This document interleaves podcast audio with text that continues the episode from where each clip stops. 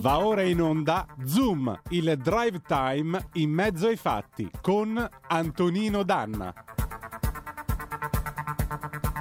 Amiche e amici miei, ma non dell'avventura, buonasera! Siete sulle magiche, magiche, magiche onde di Radio Libertà. Questo è Zoom, il drive time in mezzo ai fatti. Io sono Antonino Danna e questa è la puntata di giovedì eh, 21 di aprile dell'anno del Signore 2022. Per tutti quelli che come me hanno gli incubi, avendo fatto il classico, che stanno facendo il classico, ragazzi, tenete duro, non avrete un titolo di studio che vi permetterà di fare un bel nulla nella vita, però il classico vi insegnerà a vivere, ve lo posso garantire, vi aiuterà a tenere la differenza tra i bipedi e i semidesti, quelli che almeno con un occhio aperto si chiedono ancora perché.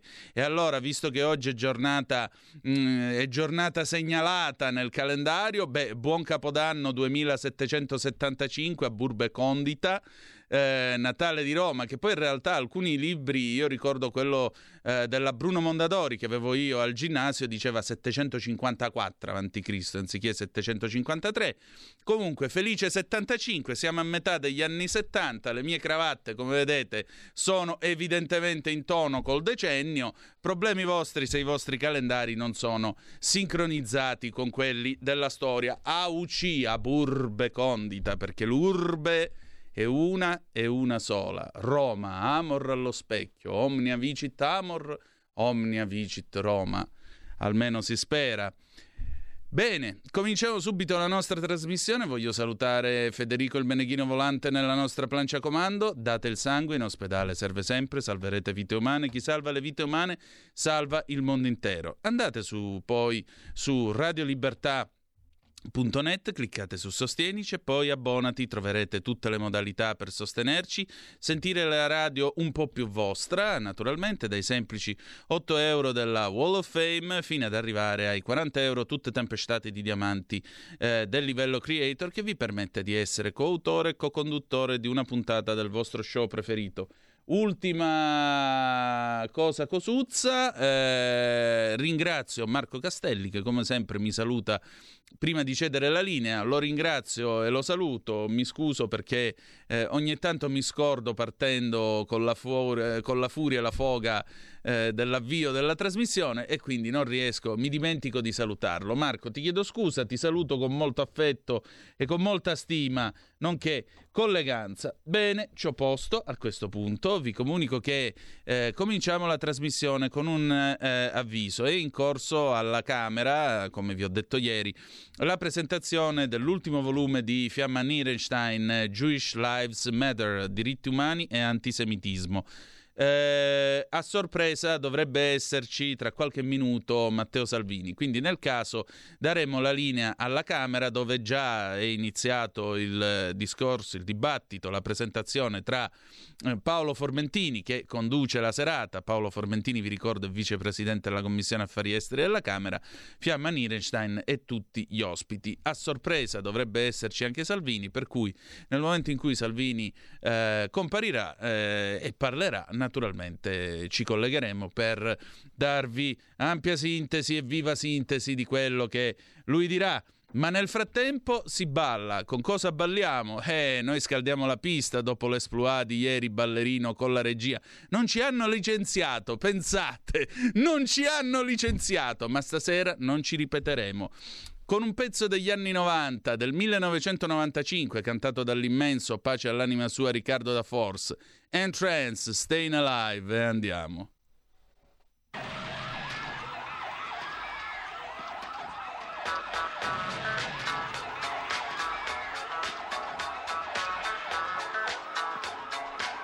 Get real with the fever on the dance floor.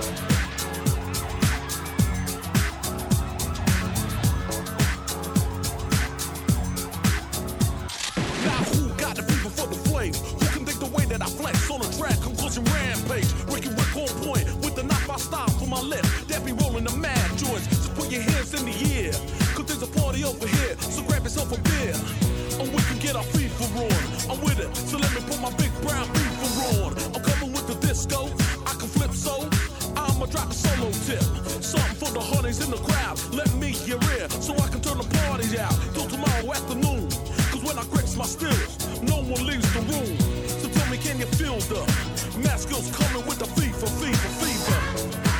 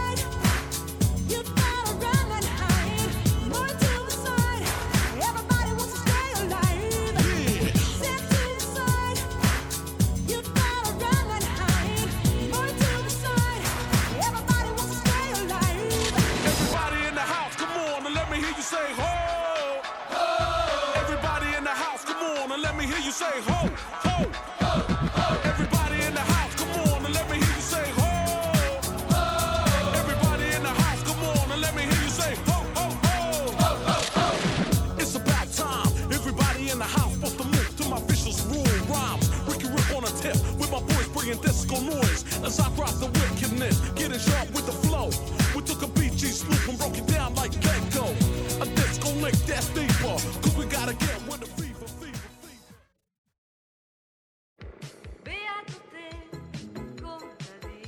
La ragazza di campagna con Gemma Gaetani.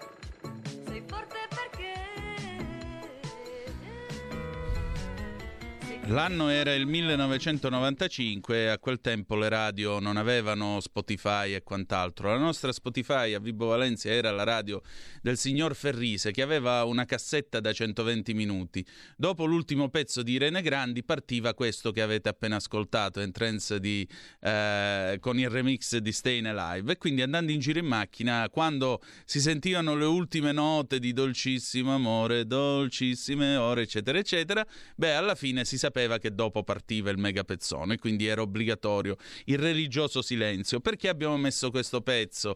Perché gli anni 90 furono un'epoca di remix e il frutto di cui stiamo parlando in un certo senso è un remix perché è diventato popolare negli anni 90 e si è diffuso molto negli anni 90 e poi c'è una bellissima citazione musicale con la quale chiuderemo la puntata di stasera e con questo io do il benvenuto a Gemma Gaetani. Ciao Gemma!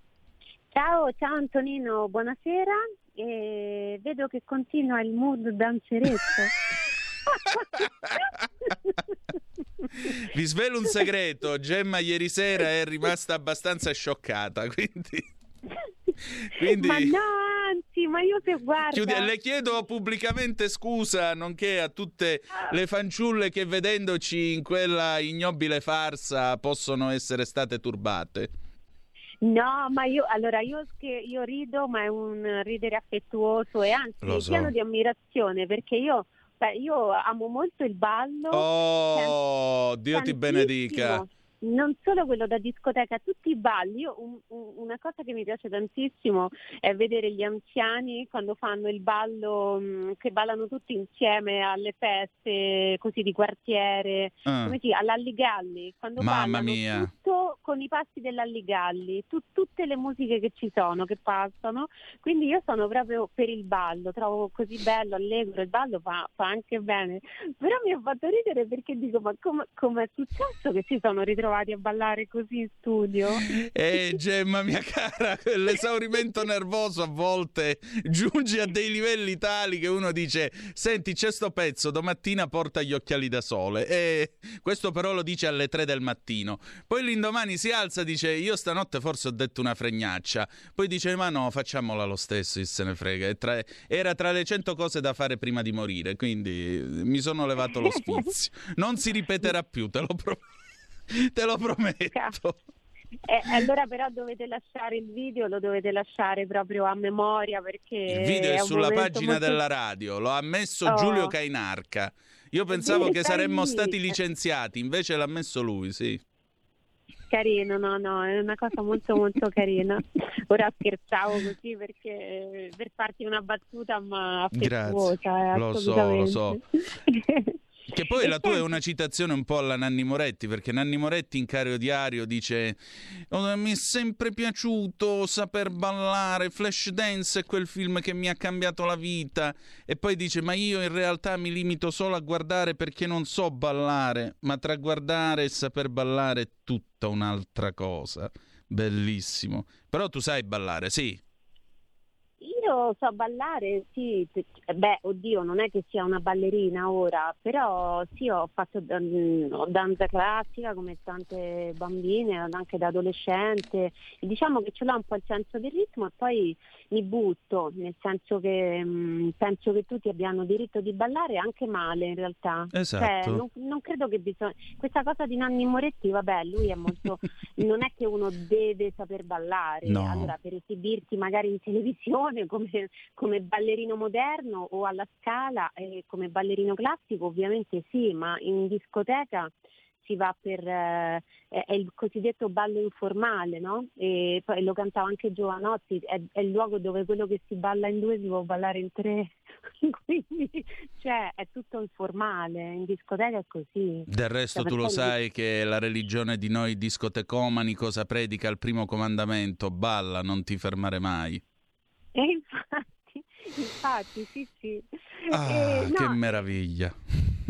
È vero che il pompelmo è diventato, Ecco. e soprattutto questa- questo, questo tipo di pompelmo in particolare, il, pom- il pompelmo rosa, Sì, ha cominciato a diventare, mh, diciamo che c'è sempre stato il pompelmo giallo, il famoso Jaffa, quelli i pompelmi israeliani appunto, no?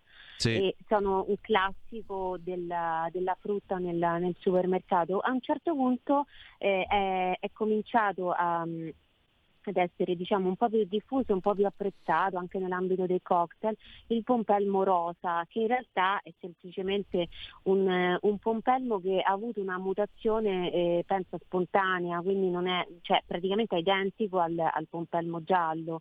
Ehm, il- pezzo è dedicato a, a tutte e due, al pompelmo in generale, che è un frutto, ehm, è un agrume. eh, e, mm, io ne ho parlato adesso perché questa è una cosa che riguarda in particolar modo il pompelmo, cioè noi ci dissetiamo d'estate col succo di pompelmo fresco. Naturalmente zuccherato perché diciamo solo i coraggiosi lo bevono aspro così com'è. Scusa, scusa, scusa Gemma, noi ci fermiamo un attimo perché eh, c'è un attimo Salvini che sta parlando a un evento. Gli facciamo dire le prime battute e poi riprendiamo. Scusaci un attimo. Sì, sì, sì. equilibri, dei valori, giustificare Israele. Io ho messaggiato stamattina con l'ambasciatore, con l'amico Dror, che deve chiedere correttezza di informazione perché appunto, soprattutto nelle sedi europee, perché ce lo diciamo sottovoce, ci sono alcune istituzioni internazionali che hanno in odio Israele e le libertà che, che Israele rappresenta e quindi eh, gli aggrediti, quelli sulla cui testa piovono missili, sarebbero gli aggressori. Cosa curiosa, 14 morti negli ultimi giorni, razzi che partono, il, il Monte del Tempio eh, assaltato in un periodo di festività per le tre grandi, le tre grandi religioni, con, con un paese che è avamposto di democrazia, che cerca di difendere il diritto di culto di tutti, musulmani compresi, e però ci sono organizzazioni terroristiche che in ambito internazionale, penso all'Unione Europea, penso all'ONU, vengono passate come filantropiche. Quindi benvengano sprazzi di verità, io ti leggo quando mi mandi WhatsApp la mattina i tuoi pezzi sul giornale perché veramente eh, ristabilire l'ordine alfabetico delle cose eh, è il minimo indispensabile. Qua c'è un popolo che sopravvive, vive, non sopravvive, vive, vive, combatte orgogliosamente, poi in un momento di conflitto vero eh, attribuire a Israele che anche nel conflitto fra Russia e Ucraina sta dimostrando eh, equilibrio, eh, poi è incredibile come alcuni paesi che erano paesi canaglia fino al mese scorso, e penso all'Iran, penso al Venezuela, adesso diventino interlocutori affidabili a seconda dei momenti, quindi vabbè, no, no, non, vado, non, vado, troppo oltre. Ringrazio chi ha il coraggio di, di esprimere le proprie idee. E parlare di Israele, questo mi ha colpito. Io sono abituato alla polemica, per carità di Dio, fa parte del, del gioco. Ma polemiche, attacchi, insulti e minacce, come quando difendi il diritto all'esistenza di Israele, eh, raramente ne raccogli.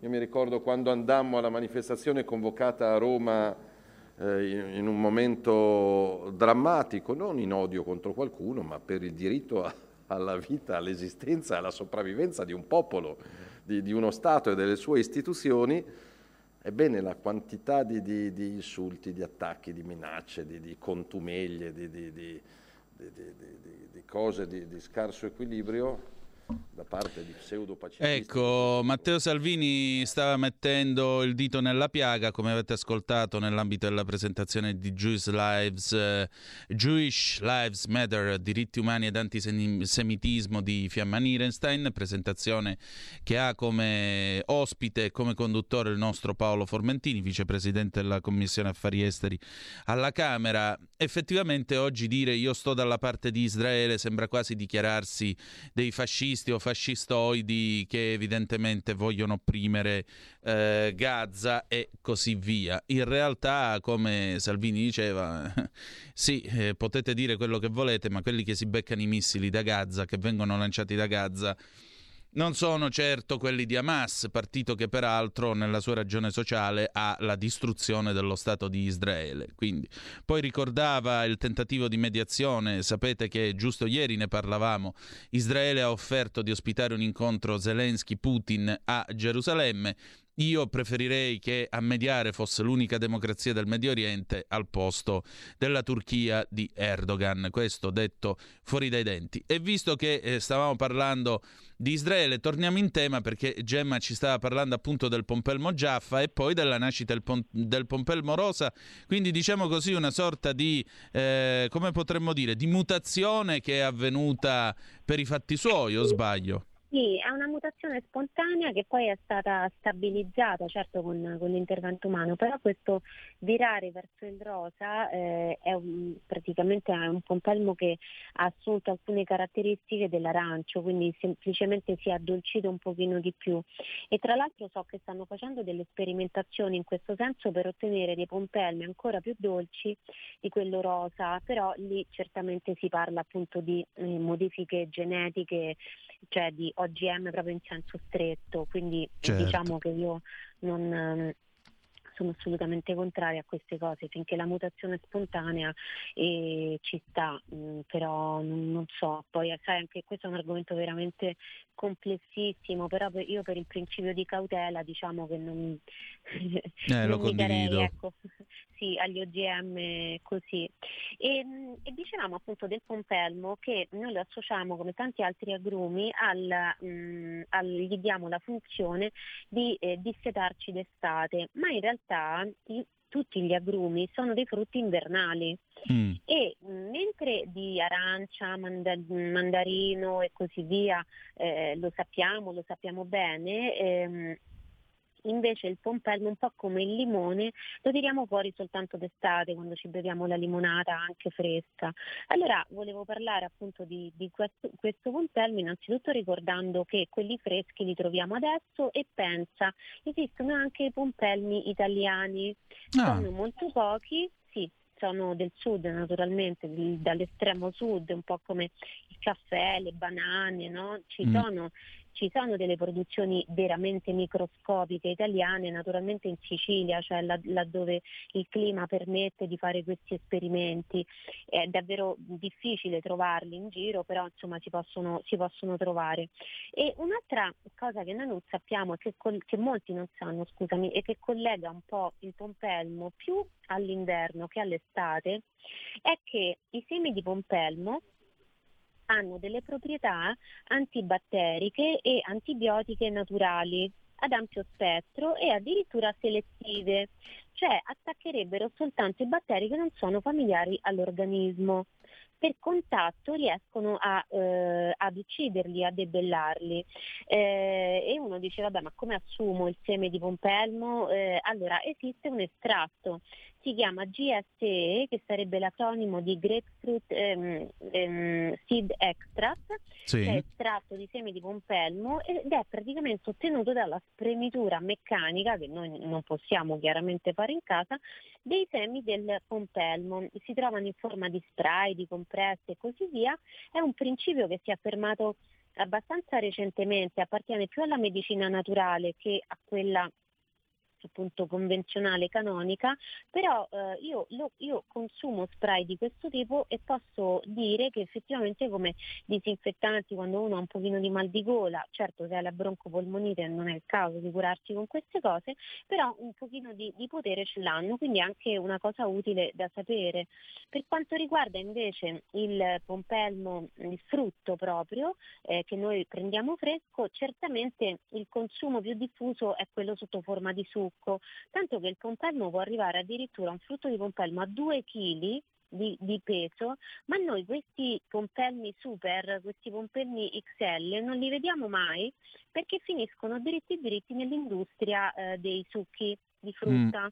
Proprio perché sono- è chiaramente è più comodo spremere, è più eh, anche eh, performante da un punto di vista proprio economico, no? spremere un pompelmo che pesa 2 kg rispetto a uno che ne pesa 200 grammi. Però ci sono, sono dei frutti molto, eh, molto tosti questi qui, insomma, molto coriacei. Per quanto riguarda il pompelmo normale, eh, lo so che non è proprio il massimo, però eh, mangiarlo così come se fosse un arancio, cioè fresco, piuttosto che in forma di succo, mh, che ha sempre il succo dei conservanti, ecco, è- può essere una buona abitudine, perché il pompelmo è anche nostro complice nel mh, rapporto con il nostro metabolismo, cioè se noi siamo a dieta oppure abbiamo un metabolismo lento e vogliamo dargli una risvegliata e questo può essere anche utile durante il passaggio di stagione, da una stagione all'altra, soprattutto in particolar modo nel passaggio dall'inverno alla primavera, l'organismo è molto stanco e ha bisogno diciamo di un piccolo aiutino di qualcosa che, che lo risvegli un po', che lo tonifichi, che lo stimoli e in questo senso può essere molto utile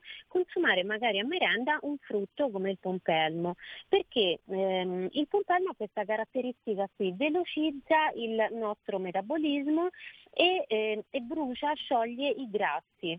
Quindi può essere o un piccolo rimedio, qua, anche se noi non stiamo a dieta, però una volta abbiamo esagerato, oppure vogliamo mangiare eh, qualcosa di, di, insomma, di molto importante e magari dopo può essere ehm, utile, consigliabile consumare per esempio una spremuta fresca di pompelmo se non vogliamo proprio mangiarlo, oppure ci può venire, ci può essere d'aiuto nel momento in cui noi abbiamo proprio un problema stabile no? di metabolismo lento che ci fa ingrassare anche se mangiamo poco e questo può succedere anche eh, se, eh, con l'aumentare dell'età, cioè il nostro metabolismo fisiologicamente rallenta. Quindi sapere che il pompelmo, come per esempio l'aceto, è un altro Certo. stimolante, si tratta sempre, se guardi anche la cipolla, si tratta sempre di eh, cibi che sono acidi. E che hanno appunto questa caratteristica di stimolare un pochino il metabolismo. Ehm, quindi sono cose interessanti da sapere. Un'altra cosa che questa qui la sappiamo tutti è il contenuto di vitamina C perché gli agrumi chiaramente contengono molta vitamina C e anche per questo, per la presenza di vitamina C, oltre che per gli antiossidanti, il pompelmo, come gli altri agrumi, va detto, è considerato anche un preventivo antitumorale.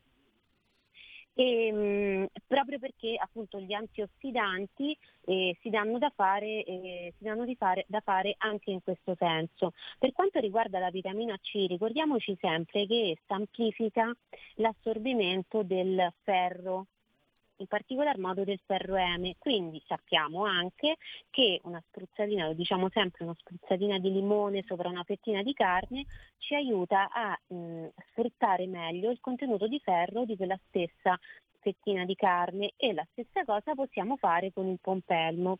Infatti noi tra le ricette abbiamo dato un carpaccio di bresaola al pompelmo, che è un Però- carpaccio di bresaola normale, ma c'è in più, eh, c'è in più appunto della, della- delle fettine di pompelmo, naturalmente pulite, eh, non, non è spremuto in questo caso, lo mangiamo direttamente con la bresaola, che è eh, appunto molto molto ricca di, eh, di ferro.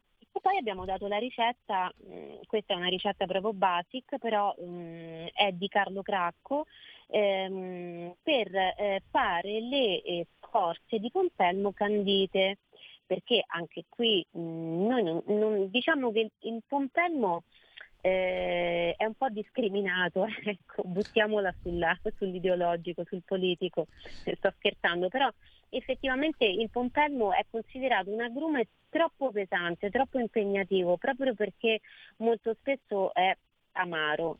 Invece con tanti trucchetti come per esempio la canditura che consiste in una ehm, edulcorazione in senso letterale, cioè nel senso che il- il- l'agrume, la buccia dell'agrume viene sottoposta a eh, assorbimento di uno sciroppo di zucchero, ecco questo è un trattamento che la addolcisce e che la rende mangiabile esattamente come una scorza invece di, eh, di arancio, di arancia. Gemma, io ti chiedo 30 secondi di pausa, però poi ho una domanda per avviarci alla conclusione della nostra conversazione di oggi, perché hai fatto un elegante riferimento a una bella canzone del 76 di All Stewart, che tra l'altro metteremo come canzone finale della serata, penso che se la sia ampiamente meritata, perché la domanda è appunto qual è la stagione del pompelmo, ma di questo ne parliamo dopo la pubblicità. 30 secondi e torniamo. Stai ascoltando Radio Libertà, la tua voce libera, senza filtri né censure, la tua radio.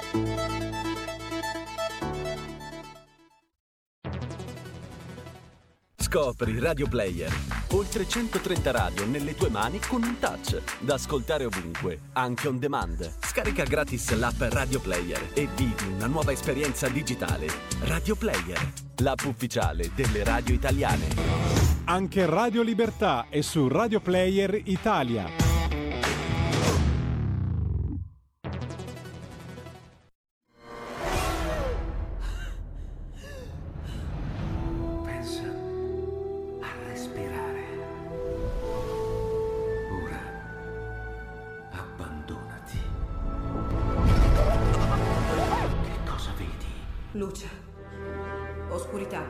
L'equilibrio. È tanto più grande. È stato un risveglio.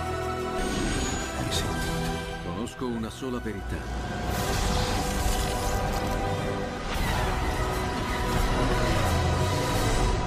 Movie Time ti fa entrare nel vivo del cinema, ti fa sentire come se fossi tu il protagonista del grande schermo.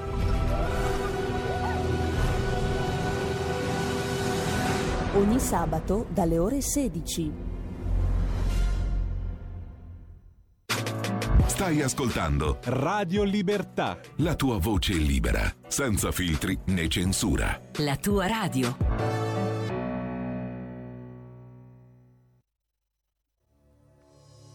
Leonardo Sciascia, La televisione, 1981. pare che lei la ami molto la televisione. Ah no, non lo amo per niente. no. Perché? No, non ci ho una specie di, di- di avversione alle immagini, mi pare di essere aggredito da ogni parte dalle immagini e, e penso che la parola scritta ci sta lasciando. E allora mi attacco sempre più alla parola scritta. È una grossa perdita, è la, la parola scritta. Ah, sì. È la fine. E rieccoci, siete di nuovo sulle magiche, magiche, magiche onde di Radio Libertà. Questo è sempre Zoom, il drive time in mezzo ai fatti. Antonino Danna al microfono con voi. Aveva ragione Leonardo Sciascia, le immagini ci stanno aggredendo. Meglio la parola scritta e chi eh, meglio di Gemma in questo caso nel nostro spazio, nel suo spazio dedicato appunto a salute e benessere sulla verità il lunedì e vi ricordo seguitela oltre che il giovedì con noi anche il sabato sulla nostra radio perché alle 11 conduce una Gemma in cucina. Ecco Gemma appunto io mi riferivo a quell'elegante riferimento che tu hai fatto in apertura dell'articolo. Di quale bella canzone stiamo parlando? Eh, sì, è una canzone che mi piace tanto, The Year of the Cat. Ecco, di Al Steven, eh, Stewart. Eh, sì, ero piccolina e ho scoperto, pensa, che, eh, che questo anno del gatto eh, era, era appunto l'anno del gatto secondo l'astrologia vietnamita. Pensa. Il 76, sì. Sì, esiste anche un'astrologia vietnamita, io sinceramente non lo, non lo sapevo. E allora ho voluto fare questo giochino diciamo, per presentare il, il pompelmo e dire che questo non è l'anno del, ga- del gatto come cantava All Stewart il 2022, però i primi mesi di ogni anno, non soltanto di questo, sono sicuramente the months of the grapefruit, cioè i mesi del pompelmo. Tra l'altro, permettimi di fare questa piccola precisazione sul fatto che, perché mi è stato chiesto anche eh, sui social network, eh, si dice appunto che il pompelmo inibisce l'assorbimento di alcuni farmaci. Questo è vero nel caso in cui si assumano grosse quantità di pompelmo. La cosa è derivata appunto da yeah. Eh, si è osservato appunto che in Texas eh, le persone che consumavano, dove si bevevano veramente anche 4, 5, 6 litri di succo di pompelmo al giorno in estate perché le temperature sono veramente torride, si era osservato che queste persone che consumavano tanto succo di pompelmo avevano difficoltà a, ai loro organismi a mh, diciamo, a, mh, assimilare i principi attivi, attivi dei farmaci che prendevano. E quindi si fatti, sono fatti degli studi empirici si è visto che il responsabile era il succo di pompelmo, ma assunto a grandi dosi. Comunque, sempre meglio dirlo, i farmaci che non bisogna collegare con il pompelmo sono alcuni psicolettici, ciclosporine, quindi antibiotici, le statine, l'antiipertensivo calcio antagonista e l'immunosoppressore. Allora diciamo un cucchiaio di pompelmo fa- lontano magari dall'assunzione non è un problema, però se uno ama proprio bere e mangiare pompelmi, allora fare, n- non lo deve fare se assume questi farmaci perché rischia di assumerli ma non assimilarli. Esattamente, esattamente. E direi anche andate piano a mischiare o a dire vabbè ma tanto chi se ne frega perché diventa sempre molto pericoloso. Farmacon Gemma me lo insegna è parola greca che nel Rocci, il dizionario di greco, eh, c'è scritto che può significare sia medicina che anche veleno. Dipende appunto dall'uso che ne fate e da con che cosa la mescolate. Gemma, grazie del tuo tempo e grazie per essere stata ancora una volta con noi. Grazie a voi. Adesso allora ci ascoltiamo, qui balliamo più piano con questa. La mettiamo, la mettiamo, ce l'hai già pronta in canna al Stewart The Year of the Cat con la sua bella copertina dove c'è lui con il muso da gatto, i baffi di colore azzurro e allora per la nostra Gemma e per tutte le gentili ascoltatrici una dedica con simpatia, come si diceva nelle radio libere degli anni 70, All Stewart The Year of the Cat. Grazie Gemma. A voi, ciao Antonino. Ciao. ciao. ciao.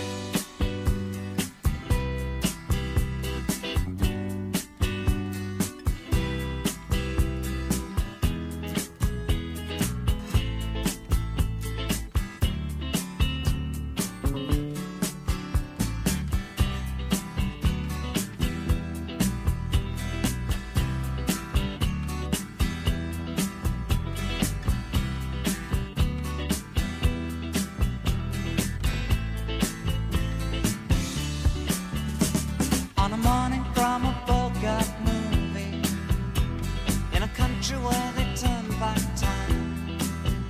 You go strolling through the crowd like Peter Laura contemplating a crime.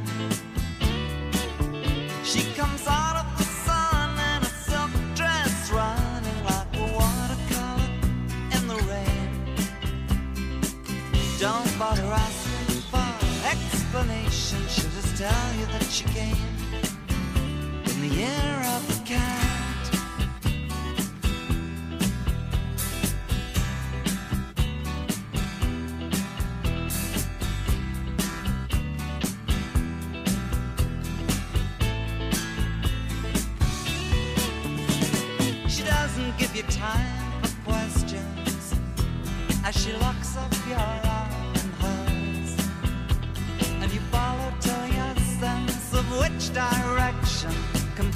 Disappears.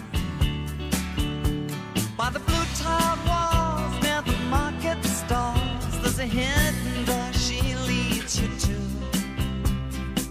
These days, she says, I feel my life just like a river running through the year of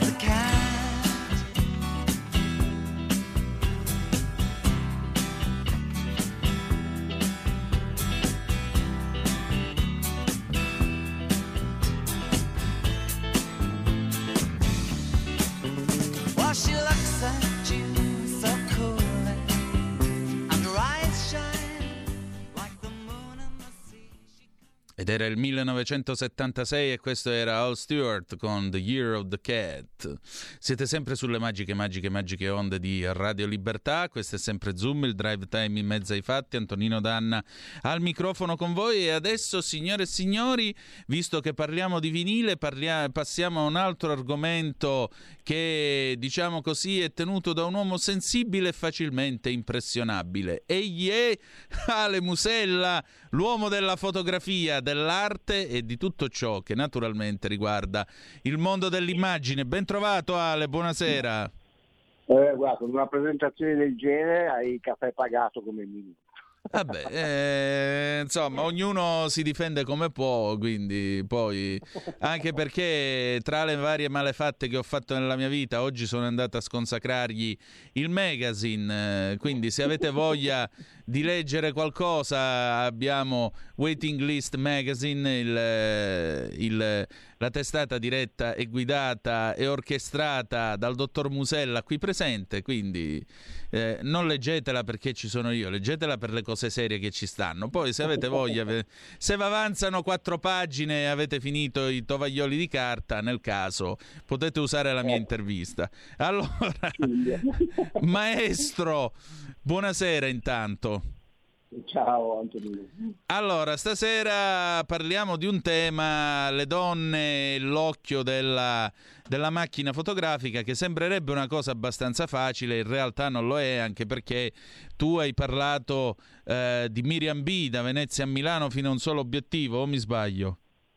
Sì, allora lei l'ho presa ad esempio perché ha avuto una mm, carriera mm, molto importante come modella, poi Mm. ha abbracciato anche mm, un, un argomento sensibile che è il problema delle curvi, eh, per cui anche problemi alimentari, perché lei comunque mm, è una bellissima donna, ehm, che però non era sicuramente una 38, per cui nel 2010 o 2012 quando ha smesso di sfilare, e stiamo parlando di una ragazza che comunque eh, nonostante il nome e il cognome è veneta, e ehm, ha un fisico molto importante, nel senso che comunque stiamo parlando di una 40-40 di guerra, che stiamo parlando di, di chissà che cosa, però nel mondo della, della moda già una 42 eh, può risultare eh, indigesta. Ecco, la stiamo vedendo dal suo profilo Instagram. Che eh. Lei è ancora adesso, adesso non so quanti anni abbia Miriam, però è una bellissima donna. Esatto, adesso, sì. adesso è passata dall'altra parte dell'obiettivo. Per cui abbiamo preso spunto da lei per raccontare ehm, il percorso che alcune modelle riescono a fare, per cui mettendo a, a frutto eh, il, ehm, il fatto che comunque siano state per anni davanti all'obiettivo, allora a questo punto sanno benissimo, o meglio, sanno benissimo, le persone più attente e lungimiranti eh, riescono anche a riproporsi con eh, un discreto successo, nel caso di Miriam con buon successo, eh, anche come fotografe, perché non sono rimaste ad essere semplicemente delle bamboline da fotografare, ma hanno fatto tesoro di tutta l'esperienza e di tutti gli anni in cui fotografi su fotografi le hanno fotografate, per cui hanno preso, hanno saputo delineare i difetti eh, del fotografo e anche i pregi.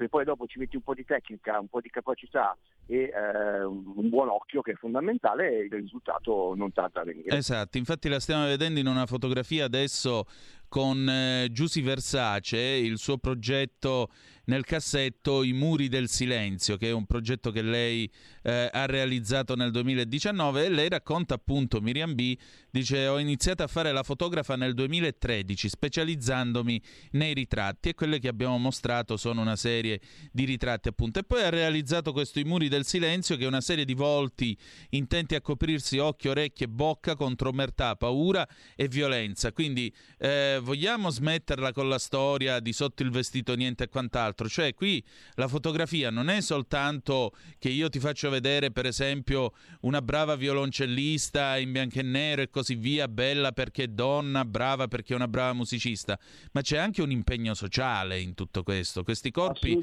non sono offerti alla, alla macchina fotografica così giusto per far vedere che lei è brava e sa fare le fotografie. No, no, c'è un impegno, tra l'altro questo progetto a cui lei tiene molto, che ha dato là anche a un libro, appunto la testimonial era Giusy Versace, era contro la, l'omertà e comunque la violenza sulle donne. Appunto. Se ne parla sempre, no? per cui in questo caso, eh, anzi alcune volte se ne parla anche troppo. Si parla troppo e si, fa po- e si fa poco. In questo caso lei l'ha voluto sensibilizzare coinvolgendo diversi personaggi dello spettacolo importanti, infatti il libro ne ritrae un bel po' e comunque veramente famosi, dove in queste tre pose, che sono le famose tre pose delle scimmiette, se ve le ricordate, non vedo, non, non parlo, non sento, perché questa famosa umertà di fronte alla violenza ancora adesso ehm, purtroppo persiste. Eh, e non soltanto sulla violenza, insomma, oggi poi potrebbe essere veramente applicato a diversi settori e non soltanto alla violenza sulle donne questo tipo di omertà.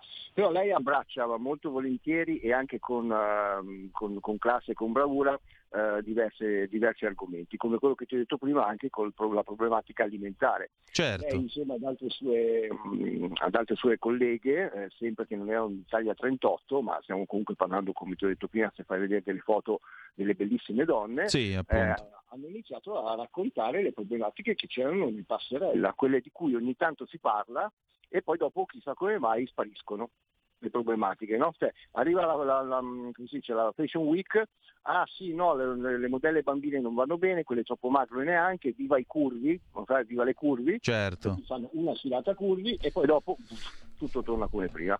Perché comunque ancora adesso, anche se meno di prima, il problema dell'anoressia, il problema comunque della taglia troppo piccola esiste ancora. Solo che il, ehm, chi è stato all'interno del sistema eh, moda e ha avuto il coraggio di parlarne e, come è stato nel caso di Miriam, uscirne e raccontarlo da professionista esterna, per cui da chi ha subito e da chi ha vissuto determinate cose, lei, siccome alcune volte quando tu racconti determinate cose la gente fa finta di ascoltarti e poi non ti dà lo spazio per pubblicarle. Allora Esatto. lei cosa ha fatto? Ha fatto un passo in più. Non mi ascoltate o comunque mi dite sì quanto sei brava ma non mi date lo, lo giusto spazio, me lo trovo io.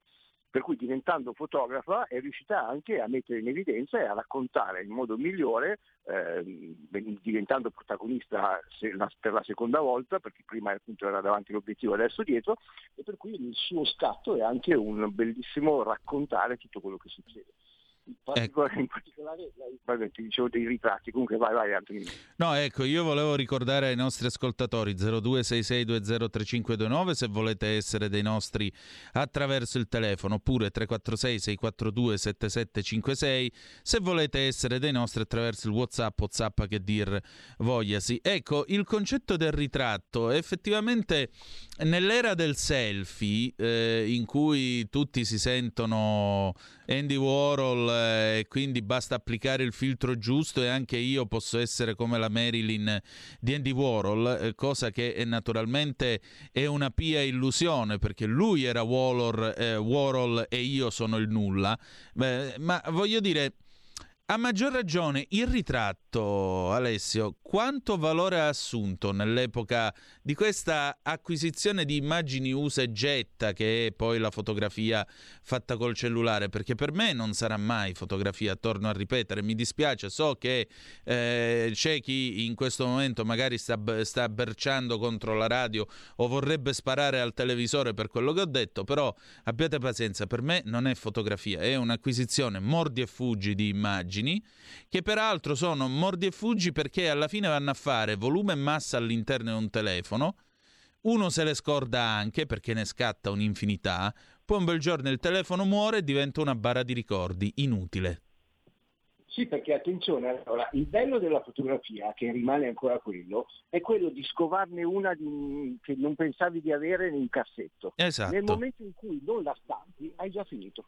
Perché basta che arrivi un virus che ti mangia tutto quanto, poi dopo cosa succede? Che nelle miriadi di fotografie, e ti parla uno che ne ha 58.000 nel telefono, eh. Esatto. per fortuna ha fatto il backup, Cioè, eh, proprio perché una volta mi è capitato di perdere delle foto a cui tenevo particolarmente e allora da quel momento lì ho, ho deciso di, di occuparmi in maniera diversa delle fotografie. Però una bella stampa, intanto cosa succede? Come ne abbiamo già parlato anche con Gastel, la fotografia, la vera fotografia, eh, quando è che arriva?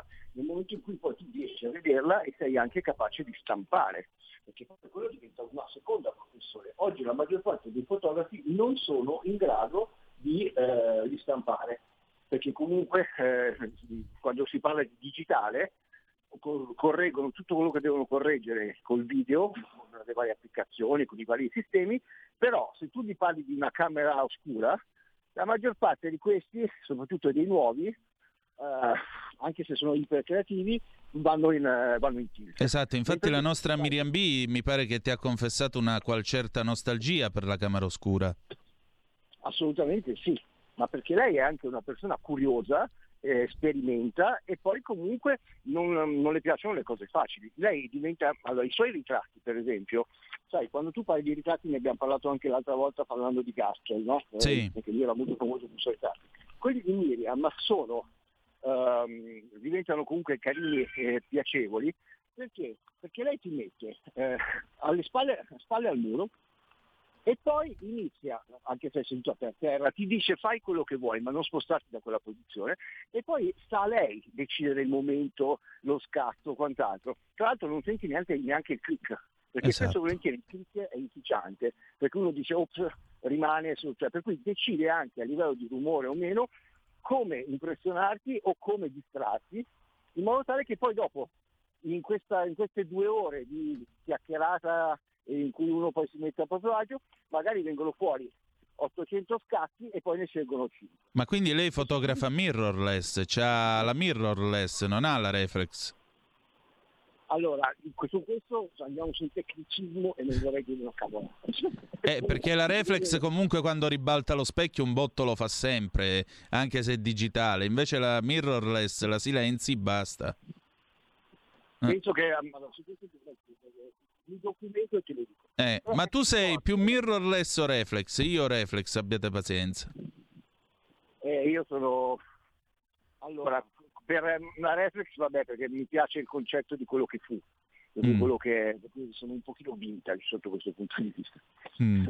Eh, Tornando invece al discorso dei ritratti, Sì. ti ricordi, Gastel aveva detto io so dopo due, due scatti che, che c'è la foto giusta. Miriam lavora al contrario, e cioè ti mette a talmente tuo agio, poi dopo fa una valanga di scatti e poi sceglie quello giusto. Per cui sono due atteggiamenti e due approcci al, al mondo del ritratto completamente diversi. Esatto. Poi un altro mondo, quando parliamo poi di ritratti e di autoritratti, con Art Investment, perché noi abbiamo Well Magazine che genera Art Investment che è arte, musica e fotografia, e poi vabbè, Ex Tuba Magazine anche questo arte, musica e fotografia. Per cui di fotografi ne intervistiamo tanti e tante. Allora, molte donne eh, riescono a fare arte attraverso l'autoritratto, perché poi riescono a rielaborarlo o comunque a creare un determinato tipo di, di situazione per cui vengono fuori delle foto che sono molto suggestive. Il, digitale poi l- aiuta, aiuta molto anche per rifinire eh, l'opera finale, scusate il gioco di parole, però vengono fuori delle cose molto interessanti. Molte si auto si fotografano perché comunque vogliono raccontare qualcosa, vogliono tirare fuori qualcosa di loro che spesso e volentieri viene comunque eh, riconosciuto anche da altre donne, per cui ci può essere il dolore, ci può essere perché la fotografia ha anche una funzione catartica, catartica per cui Sì. eh, spesso e volentieri eh, il fotografarsi ti aiuta no? a uscire da un problema o a metterlo in evidenza, insomma la fotografia è veramente terapeutica sotto certi punti di vista. Per cui le donne spesso si riescono, usano il proprio corpo anche per fare arte e per raccontare qualcosa, cosa che difficilmente invece fa l'uomo. Infatti, guarda. Infatti, guarda, sono- ho trovato qui la fotografia appunto del progetto della nostra Miriam B a proposito dell'omertà. Ecco, e ci sono tutti questi personaggi famosi che fanno, come dicevi tu, il gesto delle tre scimmiette. Io posso dire una cosa: la fotografia non ha soltanto un aspetto catartico, come dicevi tu, mi permetto di aggiungere, ha anche un aspetto trasfigurativo, perché per esempio c'è Giusy Versace che ha, eh, la conosciamo tutti, Giusy Versace, ha le mani sulle orecchie, però uno sguardo molto intenso e duro verso chi guarda. Accanto c'è Sergio Friscia con la mano sulla bocca. Ora, Sergio Friscia, qualunque cosa faccia, da bravo comico qual è, fa ridere. Ecco, in questa foto non solo non fa ridere, ma ha qualcosa di cattivo e di inquietante, perché vedi proprio eh, la mafia che ti impone il silenzio. È stato molto bravo lui a esprimersi così e lei e Miriam B a cogliere l'immagine. Accanto c'è Valeria Graci, che eh, molti di voi conoscete. Valeria Graci è calabrese come me e lei fa non vedo, vede e non vedo perché ha una mano che le copre un occhio, l'altra posata su uno zigomo, quindi quest'occhio guarda. E, e- e poi ancora vedete che c'è per esempio Lorella Cuccarini, Fre- ehm, Alberto Matano che è catanzarese, tra l'altro i volti dei meridionali o anche dello stesso Muniz che se non ricordo male è spagnolo, quindi è meridionale come noi perché alla fine gli abbiamo ceduto anche il re nel 1754, ma al di là della battuta, cioè i volti, del, i volti appaiono più scavati e si vede proprio la, la- la forza espressiva, oltre al fatto che è un bianco e nero che io trovo strepitoso, però... eh, è proprio questa l'idea, la fotografia può essere anche uno specchio non solo deformante ma trasformante. e comunque attraverso il quale uno riesce a riconoscerti. Poi tra l'altro il progetto, è la volta che ha, presentato diverse volte questo progetto, c'è questo libro che vi consiglio di, se avete occasione di comprare intanto perché buona parte va in beneficenza, se non tutto adesso non mi ricordo, proprio a favore di questo tipo di problematica. Eh, però nelle, durante le presentazioni lei ha fatto delle gigantografie di alcuni soggetti e la fotografia, vi ricorderò sempre che la fotografia, per quanto bella possa essere all'interno di un monitor o eh, nel famoso formato classico, eh, nel momento in cui la vedete in 50x70, ecco, in quel caso lì potete godere a pieno uno scatto eccezionale, nel senso lì eh, riuscite addirittura a immergervi se è fatto bene lo scatto. È vero. Non vuol dire la tecnica, eh, perché tu mi parlavi di sguardi, di momenti, di frazioni, poi la tecnica può arrivare, ma se tu non riesci a cogliere quell'attimo non va bene. Lei riesce a cogliere l'attimo, infatti come hai detto tu, tu stavi raccontando attraverso gli scatti che lei ha fatto, sguardi di persone ai quali puoi associare non per forza la problematica legata all'omertà della donna, ma come hai detto tu, la mafia piuttosto che, perché come ti ho detto all'inizio di questa conversazione, l'omertà purtroppo è dietro l'angolo di qualsiasi cosa. Ah, poco ma sicuro, poco ma sicuro e in questo paese poi viene esercitata a tutti i livelli in ogni modo possibile e immaginabile, quindi voglio dire, questo è il paese che ha inventato l'espressione muro di gomma che è diventato anche, lo sapete, un film del 1990 con Corso Salani ed è il film dedicato alla strage di Ustica, quindi come vedete eh, sono pienamente d'accordo con te, caro Alessio, pienamente d'accordo con te. Senti, Miriam B che cosa sta realizzando, che cosa progetta per il futuro? Un momento perché abbiamo una telefonata per noi allo 0266203529. Pronto, chi è là? Sì, pronti, ciao Antonino, sono Armando, ti ho telefonato ieri sera. Quella, grandissimo, dimmi. Esatto, con, con, con regionali, con regionali. Eh vabbè, eh, benvenuto, benvenuto, benvenuto, dimmi. Ascolta, no, io non sono un fotografo professionista, io uso la macchina fotografica, una Rollex e una mirror, e una, sì, una, una mirror e E, però eh, io uso la macchina fotografica come per- per- non per fare, sì, anche per fare ri- ritratti, anche per fare ritratti. Siccome sono anche un pittore tra le altre cose, mi diverto a, a- a- a fare i paesaggi che ci sono qua in Lombardia, nel Varesotto, nel Varesotto, e, e- e che ci sono degli angolini veramente da favola, eh, che ci sono degli angolini veramente da un paesaggio veramente incantevole, quando, con, quando- con- con la nebbia, con, con la pioggia, con, con- col sole, eh, con, tutti, con tutto il, il microclima che c'è qui in Lombardia. È vero. Eh, Scusa, ma perché non ce eh, li mandi? Abbi pazienza, mo io ti devo tirare le orecchie, perché non ce le mandi? Mandaci un po' di foto e un po' di, di immagini dei tuoi ritratti, che così la prossima volta li facciamo commentare ad Alessio. No, io faccio dei quadri, io Mm. faccio dei quadri, faccio, Eh. faccio, faccio io le, le foto le uso per, per- per- per fare, per fare, come si dice, per fare i quadri, non, non sono capace, non ho la macchina, le macchine per sviluppare, però le, le sviluppo per, per, fare de- per, per copiarle, fare dei quadri e, e niente, e venderli logicamente quando Certo. si riesce. Se- Ok. Senti, ma nella guerra di religione tra le reflex e le mirrorless, perché nel mondo della fotografia oggi la guerra di religione è questa, reflex o mirrorless? Tu da che parte stai? No, io sono antica, io sono eh, un reflex, un reflex. ho una reflex e una mirror.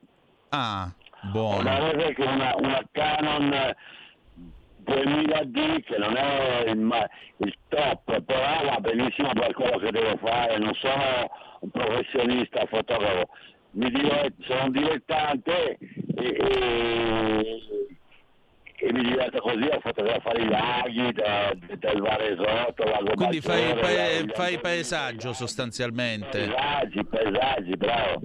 Eh, mandacene qualcuno, dai, mandacelo al numero della dai. zappa che poi lo diamo, li giriamo ad Alessio. Grazie.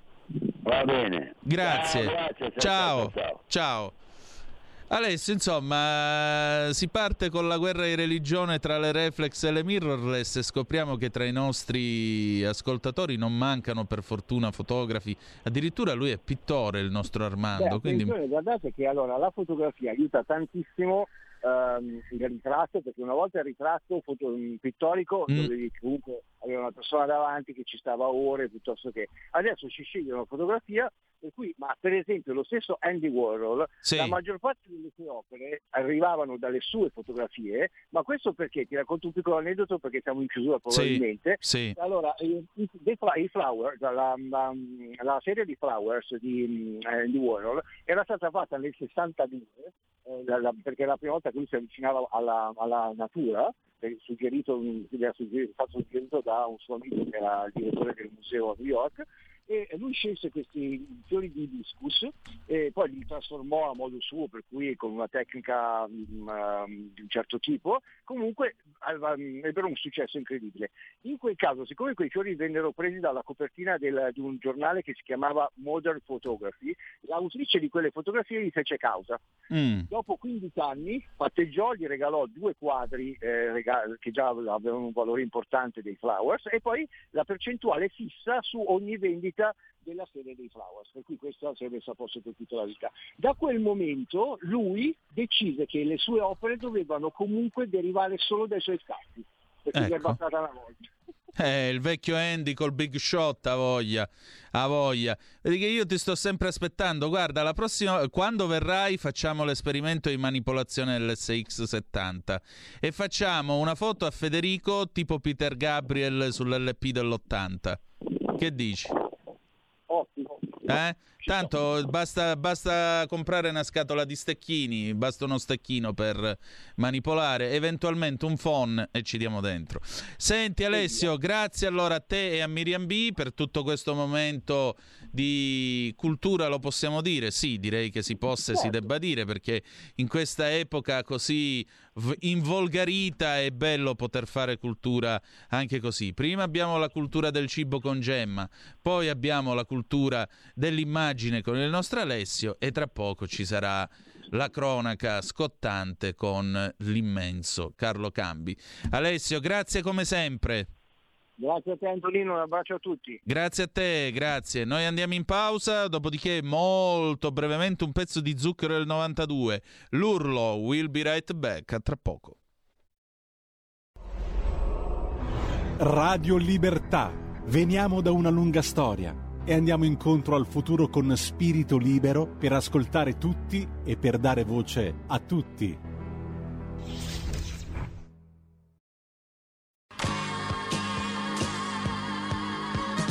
Davide Volpin, un'ora in diretta nel passato per non dimenticare i grandi artisti e la loro grande musica. Ogni sabato dalle 17 alle 18, spazio pomeriggio su Radio Libertà.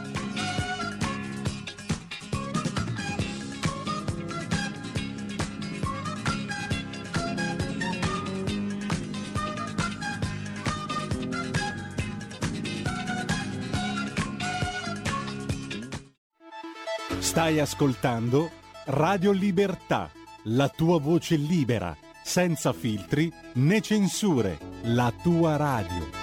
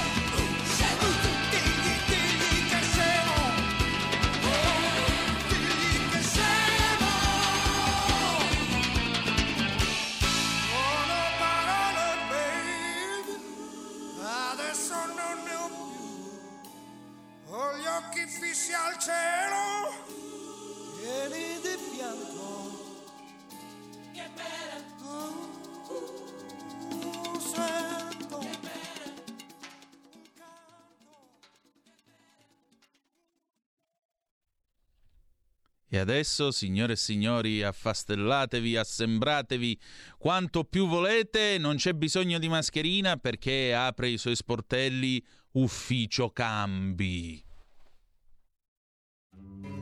Va ora in onda Ufficio Cambi, l'economia come i conti di casa, con Carlo Cambi. Andare, camminare, lavorare. Andare a spada tratta, banda di timidi, di incoscienti, di indebitati, di disperati. E rieccoci, siete di nuovo sulle magiche, magiche, magiche onde di Radio Libertà. Questo è Zoom, il drive time in mezzo ai fatti. Antonino Danna al microfono per l'apertura dell'ufficio più gettonato della settimana, l'ufficio Cambi che risponde allo 02 6620 3529 per telefono oppure al 346 642 7756 se ci scrivete attraverso la zappa o Whatsapp che dir vogliasi. Questa sera gli officianti siamo solo in due perché abbiamo perso il cardinal Cainarca per strada, ma io a questo punto mi inchino deferente e saluto il protonotaro apostolico, nonché Sua Eccellenza Reverendissima e Monsignor Carlo Cambi. Ciao Carlo! Archimandita Antonino Danna. Archimandita. Buonasera. Archimandrita è stupendo. Manda la sigla, per stasera abbiamo finito. Archimandrita. Ah, dalla regia continua a dirmi attiva la webcam, ma la mia webcam è attiva, non so. Eh, ti però io non ti benissimo. vedo, Carlo, in effetti. Eh, vabbè, non succede niente. Vedono te, è bellissimo. Eh, ah, voglia, i sogni d'oro fanno. Caro Tonino, come siamo messi? E sai, anche a me verrebbe come la canzone di Zucchero prima, l'urlo contro il serpente che è scemo. Scegliete voi chi sia il, il serpente che è scemo. Secondo te chi è il serpente che è scemo, Carlo? Eh, Il serpente che è scemo è... Beh, a- assume le forme mitiche delle favole, quello contro cui combatteva San Giorgio. Eh, San Giorgio il Drago, a voglia. E qui ne abbiamo due. Cioè... allora, Amen oremus. caro Antonino, io sono rimasto molto meravigliato Mm. di questo decreto. Ah, non mi vedete proprio? Aspetta, guarda, forse cambio postazione, magari mi vedete meglio. Guarda, per parte, adesso può abbiamo essere messo un una tua fotografia perché non ti si vede, quindi... Vabbè, ora io provo a cambiare stanza, magari mi vedete meglio. Vabbè, è un po'. Sarà un problema di linea. Mi vedete ora? No, devi ammaccare l'icona della cinepresa, Carlo. C'è un pulsante rosso, un pulsante col microfono, quello nel mezzo con la cinepresa. E dovrebbe partire finalmente, se Dio vuole. Vediamo un attimo. Mm. Sapete che Carlo l'ho beccato ieri, tra l'altro, Vabbè. poi ce lo racconterà. Eh, da, una, da una nostra amicizia comune è stato ieri. Sì. E poi ce lo Allora, racconterà io dove è stato. Mi dovresti vedere, Antonino, mi dovresti No, vedere. Carlo, mi no. vedi in tutto il mio splendore. Ahimè, no. Prova a richiamare Vabbè, Carlo allora un attimo.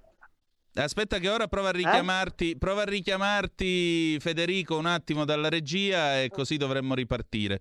Allora, vi stavo dicendo, il nostro Carlo mh, ieri avantieri è stato in quel di Matelica. Matelica è eh, un ridente paese delle Marche eh, che è la patria e la città natale di un signore che di energia di politica estera associata all'energia ne capiva tantissimo e ne avremmo bisogno adesso come il pane. Quel signore che, de- che era uno dei cosiddetti italiani esportazione, eh, un uomo che si era fatto completamente da sé, uno che a 16 anni era entrato in fabbrica, a 20 era proprietario di quella fabbrica e a 40 comandava un esercito di 150.000 uomini, rispondeva e risponde ancora, per fortuna, al nome di Enrico Mattei.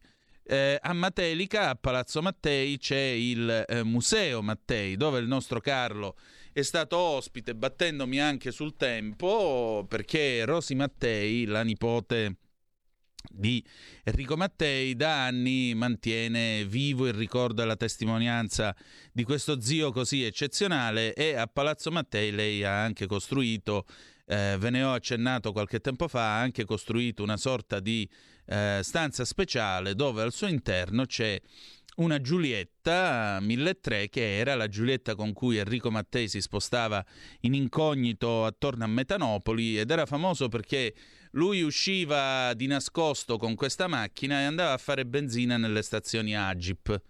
Se veniva trattato bene si faceva riconoscere e dava un premio al gestore perché voleva vedere se erano premurosi, se si comportavano bene, come, eh, come trattavano i clienti e così via. Se veniva trattato in maniera sciatta o in qualche modo vedeva che il trattamento che veniva riservato ai clienti non era dei migliori, si faceva riconoscere, faceva delle cazziate in mani al titolare e gli chiudeva la pompa di benzina seduta stante lo licenziava seduta stante. Noi avremmo bisogno di un uomo così. Carlo, ci sei?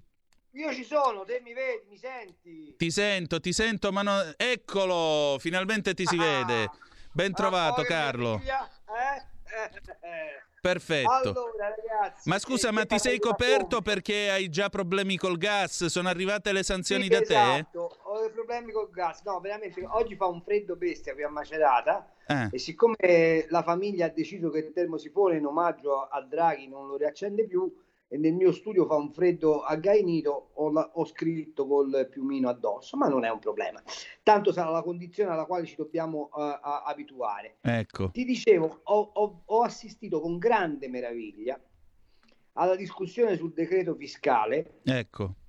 perché, e questo va bene che lo spieghiamo velocissimamente, è, è un po' un fascite a muina, non si riesce a capire minimamente dove andremo a parare. L'altra sera ne parlavo col professor Raffaello Lupi, che è un stimatissimo eh, professore di diritto di scienze, di, di, di scienze finanza, finanza e di diritto tributario, il quale mi faceva notare una cosa.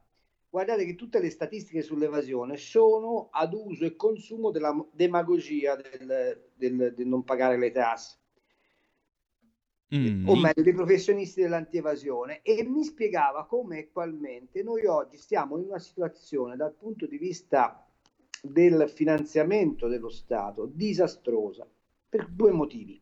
Primo, perché a suo giudizio, ma anche a giudizio mio, noi non stiamo producendo valore in questo momento.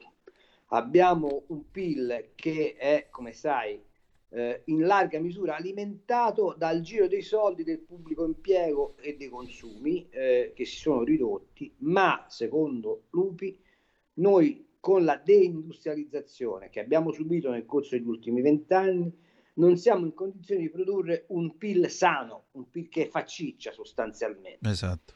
Allora, lui dice è inevitabile se si aggravano le condizioni di mercato, cosa che peraltro avrai visto che il, ehm, uno dei componenti del board del, ehm, della BCE l'ha già fatto capire, a giugno questi smettono col PEP, cioè con l'acquisto titoli, danno una stizzata sui tassi e per gli italiani saranno lacrime e sangue. Quindi sostiene Lupi che la patrimoniale è pressoché inevitabile, ma non solo perché ce la vogliono mettere i nostri governanti, ma sa l'Europa direttamente che ce la impone. Che In meraviglia. più si sta parlando di una patrimoniale di guerra, e cioè che siccome questi hanno una gran voglia di, tappa- di tappare il gas, il tubo della Russia, nonostante la Germania, come sai, si sia messa di traverso, ma tutti gli altri hanno voglia di... perché ne hanno fatto una battaglia ideologica. Ora,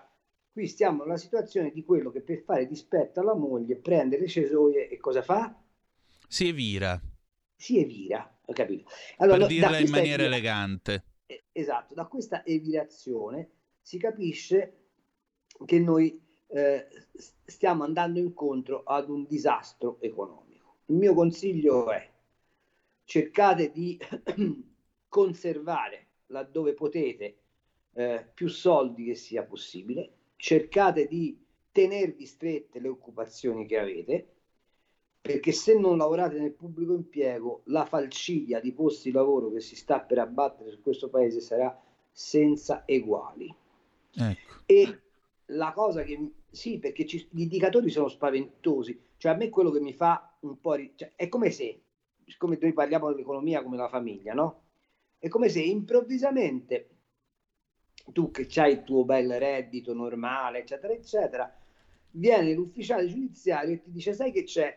Tuo nonno aveva una cambiale che voi accettando l'eredità vi trovate tra le scatole. Quella cambiale era partita da 100 lire dell'epoca e oggi sono diventati 100 milioni di euro. Ecco, noi stiamo come economia di questo paese in quella condizione, cioè dobbiamo far fronte a delle condizioni di finanza pubblica che sono pressoché ingestibili con questo livello di produzione di ricchezza. Tra l'altro, non so se ci hai fatto caso, eh, tutti i gruppi parlamentari continuano a chiedere lo scostamento di bilancio, no? Ecco. quindi fare altro debito, eccetera. Mentre in questa fase c'è una cosa. Allora, leggiamola così: se tu fai lo scostamento di bilancio a pressione fiscale vigente, non fai un'operazione di ammodernamento dello, del- del- del- dello Stato. Tu quello scostamento di bilancio lo puoi fare anche in un'altra maniera, accettando la sfida di abbassare le aliquote fiscali per poter far riprendere l'economia. Ecco. Ok? Quindi usare il fisco come una leva, dici tu. Esatto. Si parla dello scostamento di bilancio da 50 miliardi per venire incontro alla crisi. Ecco, facciamo una cosa, tagliamo 50 miliardi di tasse, invece di fare altri 50 miliardi di debito. Sono sempre soldi che non ti entrano, ovviamente, quindi è, un debito che comunque fai, ma è un altro modo di, di ragionare, cioè è rendere il cittadino compartecipe della sfida di salvare il paese. Se invece fai lo scostamento di bilancio e cacci i soldi dove ti pare, eh, non, eh, non- non- non se ne esce, non arrivi alla, alla- al- a- alla consapevolezza del cittadino che c'è una sfida economica da, da affrontare. Io ho fatto una provocazione, la rifaccio anche stasera con te perché so che sei d'accordo, e- e- ma non per questo, so perché, perché tu ragioni in termini liberali. Io vorrei trasformare l'agenzia delle entrate in agenzia delle usci- uscite. E non sarebbe Invece male come a- idea. invece di chiedere a me dove metto i miei soldi, vorrei che lo Stato mi dicesse dove mette lui i miei soldi. E vorrei che ci fosse un prestampato in tutte le delibere di spesa dello, dello Stato, dei comuni, delle province, delle regioni, dove, dove- dove c'è questo distico.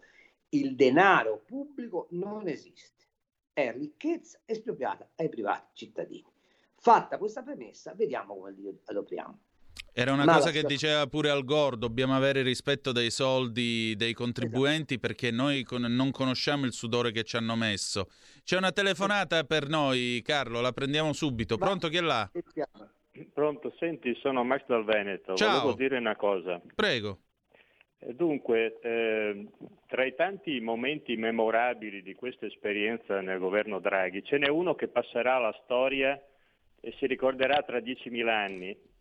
Ed è stato il giorno in cui è partito da Bruxelles perché il centrodestra aveva deciso di aumentare il contante da 1.000 a 2.000 euro, per, per un anno solo tra l'altro, fino solo a 31-12, e lui ha fatto una sfuriata di quelle memorabili, è andato da Mattarella, ha minacciato le dimissioni e noi cosa abbiamo detto?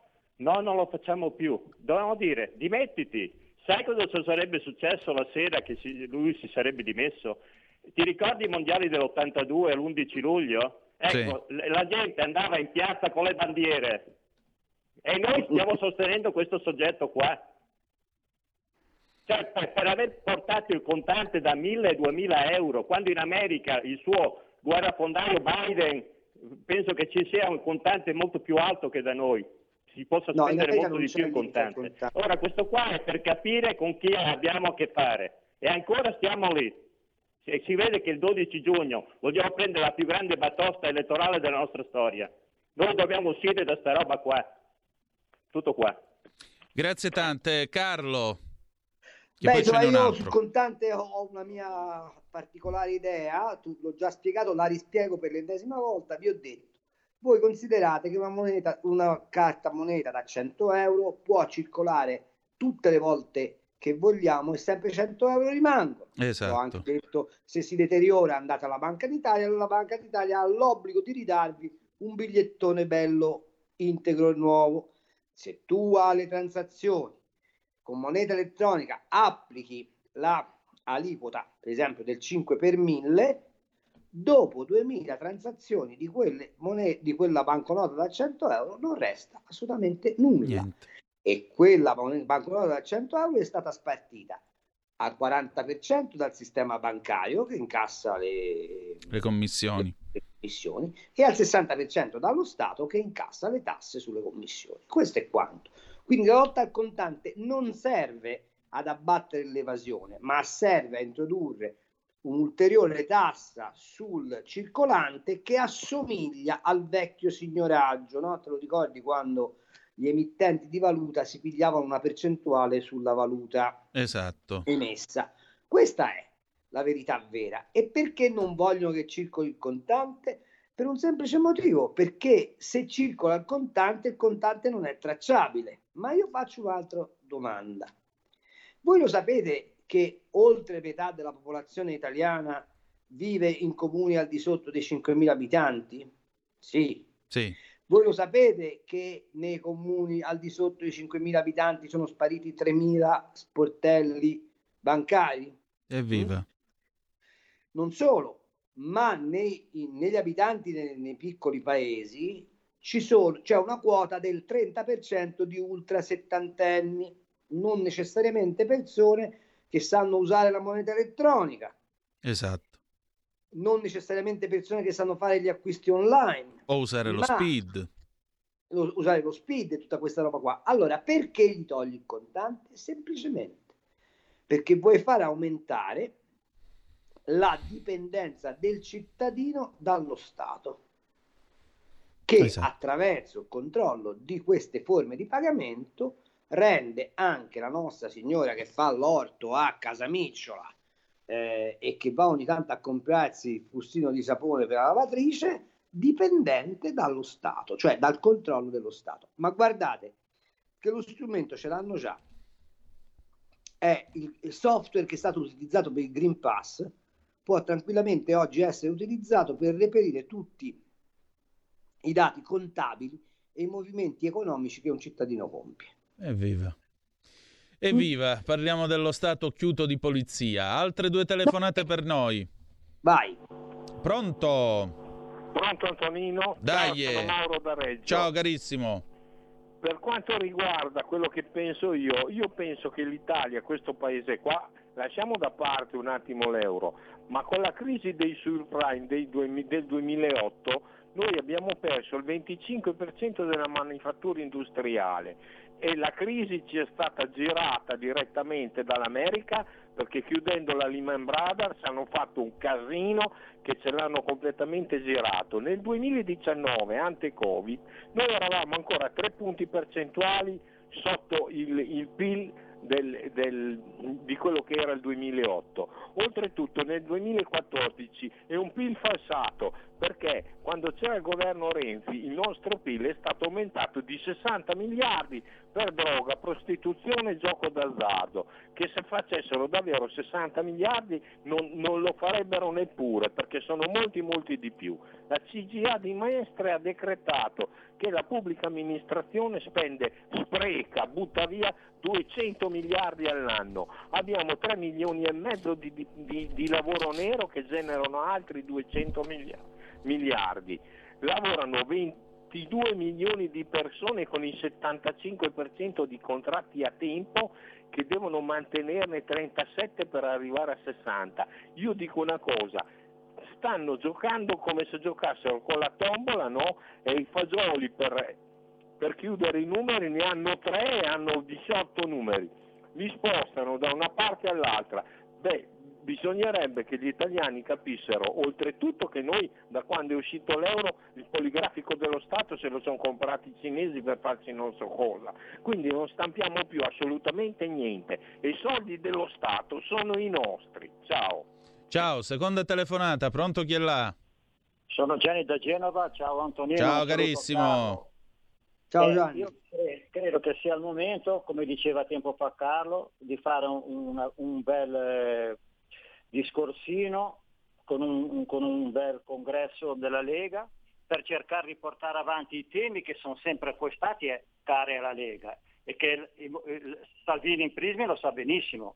C'è un sistema liberale, autonomia, federalismo, perché qua se andiamo avanti di questo passo saremo praticamente rovinati. Oltretutto noi come contributori netti dell'Europa l'anno scorso abbiamo dato 6 miliardi e mezzo in più, altro che PNRR, per cercare di distruggere la nostra economia reale, perché adesso la situazione del manifatturiero che c'è in Germania e in Italia, che sono la prima e la seconda manifattura d'Europa, con quella schifezza lì del gas e e del petrolio che non bisogna più prendere dal cattivo Putin, ci distruggeranno completamente perché poi, oltre a essere i capitani e, e- e condottieri di questa Nato che non dovrebbe manco più esistere, eh, distruggeranno anche la nostra economia reale, l'agricoltura, con il TPI, che poi verrà fuori anche quella, eh. aumenteranno i costi di produzione europei a, a- vantaggio de- de- de- degli Stati Uniti come hanno sempre fatto, perché loro per far casino e per imbrattare gli altri sono sempre stati dei maestri eh. e quindi distruggeranno anche la nostra economia reale che già, già in difficoltà i nostri piccoli imprenditori, gli artigiani avanti con una tassazione oltre il 65%. Tant'è vero che la flat tax, guarda un po', invece di metterla subito in primis, cercano di contrastarla il più che si può, perché questi qui sono dei saccheggiatori dell'economia. Mario Draghi non ha mai lavorato nell'economia reale, è uno dei poteri forti e poi andrà a fare al posto di Stoltenberg ce ne sarà un altro Stoltenberg segretario della, della Nato. Ecco cos'è, bisogna darsi una bella sveglia perché sennò rovi- siamo rovinati. Eh? Grazie Gianni. Allora, riassumiamo in breve queste due telefonate. Mauro D'Areggio dice l'Italia sostanzialmente dal 2008 in poi ha perso il 25% del manifatturiero e qualcosa per effetto della crisi dei subprime che gli americani hanno scaricato sull'Europa al punto che nel 2019 il PIL era 3 punti percentuali sotto il livello del 2008. Gianni da Genova eh, fa un'analisi un po' più complessa in tema politico della Lega, dice dovremmo fare un congresso dovremmo riaffermare i temi cari alla Lega, essere liberali, il concetto di autonomia, il concetto eh, di federalismo, anche perché ci hanno chiesto 6 miliardi di contributo all'Europa e il nostro manifatturiero non sta beneficiando assolutamente di niente, e poi tira fuori il tema del gas e del petrolio sul quale tu tra l'altro avresti qualcosa pure da dirci o mi sbaglio? Sì, ho da darti questo scuppino che ti do fra un minuto. Vai. Voglio dire che eh, Gianni pone un problema che è un problema annoso. Mm. Vi do soltanto un dato. La Confartigianato si è presentata in Senato all'audizione Commissione Bilancio per eh, ragionare del DEF e ha dato questo dato. L'incidenza del rincaro dell'energia sulla piccola e media impresa italiana è stato dell'84%. Salute. L'incidenza del rincaro del gas sulle piccole e medie imprese tedesche e francesi è stato del 10%. Ecco. Voi capite che bastano questi dati per dire quando è che mi azzeri l'IVA, quando è che mi togli tutti i bolli che mi gravano addosso per far sì che io abbia quel minimo di margine che mi consente di non lavorare in perdita. Invece vogliono i Perché- soldi a 5 giorni. Esatto. E Perché crepa.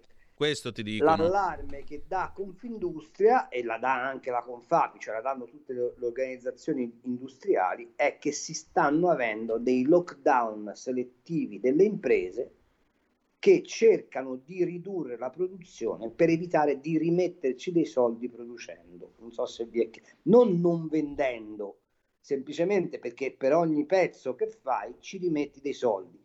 Questo me lo faceva osservare la direttrice ehm, nazionale della CIA, la Confederazione Italiana Agricoltori, si riflette anche sugli agricoltori. Voi sapete che per la crisi del grano è stato detto allarghiamo i terreni da coltivare e lei mi fa osservare che oggi se tu allarghi di un ettaro rimetti ancora più soldi.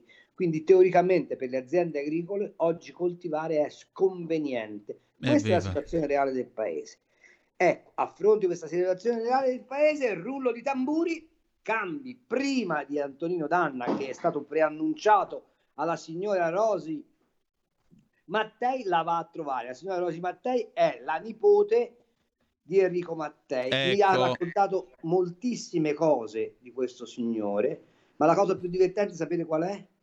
È che il governo algerino, per mettersi in contatto con il governo italiano che gli chiedeva il gas, è passato dalla signora Mattei, la quale ha girato il cellulare di Singolani, il ministro delle- della transizione, si fa per dire, e- ecologica, al ministro del petrolio algerino. Enrico questa Mattei pre- fa miracoli pure da morto, Con questa è la questa verità. premessa, noi sapete che l'Algeria è amica, molto amica della Russia e Esatto. anche molto dipendente dalla Russia, anche perché Gazprom ha il 49% delle azioni della, della società del gas algerino e, dal- e l'Algeria compra il grano, il grano dalla Russia. La premessa è stata per noi, Enrico, per noi algerini, Enrico Mattei è un eroe nazionale perché ci ha consentito di lottare contro i francesi e, e affermare la nostra indipendenza. Ah, Quindi, nel voglia. nome di Mattei noi diamo il gas all'Italia. Quindi quando i nostri politici si vantano di queste straordinarie operazioni che hanno condotto, si vantano a Vanvera, ma ve ne do un'altra di chicche.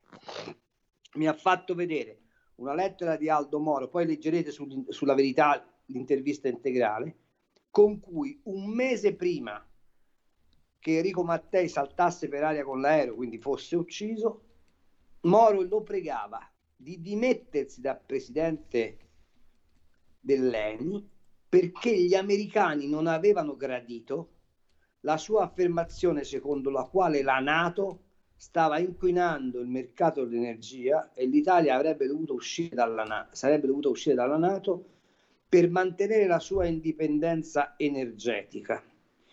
E pare che in un colloquio con i dirigenti democristiani gli ambasciatori NATO americani avessero detto o lo fate smettere o non vi diamo più i contributi. E allora Moro scrive questa garbata letterina a Mattei in cui dice so di chiederti un grande sacrificio, ma per il bene della democrazia cristiana, apro parentesi, Mattei è stato partigiano e ha fondato l'associazione partigiani cattolici, è stato partigiano con le insegne cristiane addosso, quindi era anche una specie di eroe, fra virgolette, della DC della, della prima ora, amico personale di De Gasperi, amico Ecco. personale di una serie di, di- di- di- statisti che hanno eh, fatto rinascere l'Italia. Bene, gli dice Moro, so che ti chiedo un sacrificio molto grande, ma sai, gli americani l'hanno presa male, per cui dovresti lasciare l'ENI in modo che noi continuiamo sulla strada di questa alleanza. Ecco, vi chiedo, era il, se non ricordo male la data, me l'ha fatta vedere, me la- la dico, 62. 24 ottobre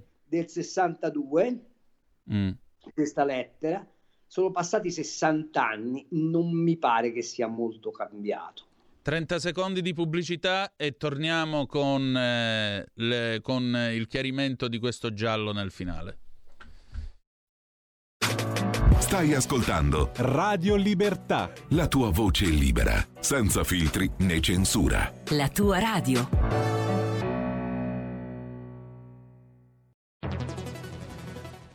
Scopri Radio Player.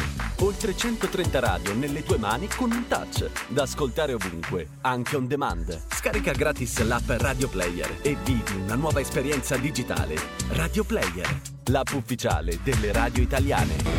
Anche Radio Libertà è su Radio Player Italia.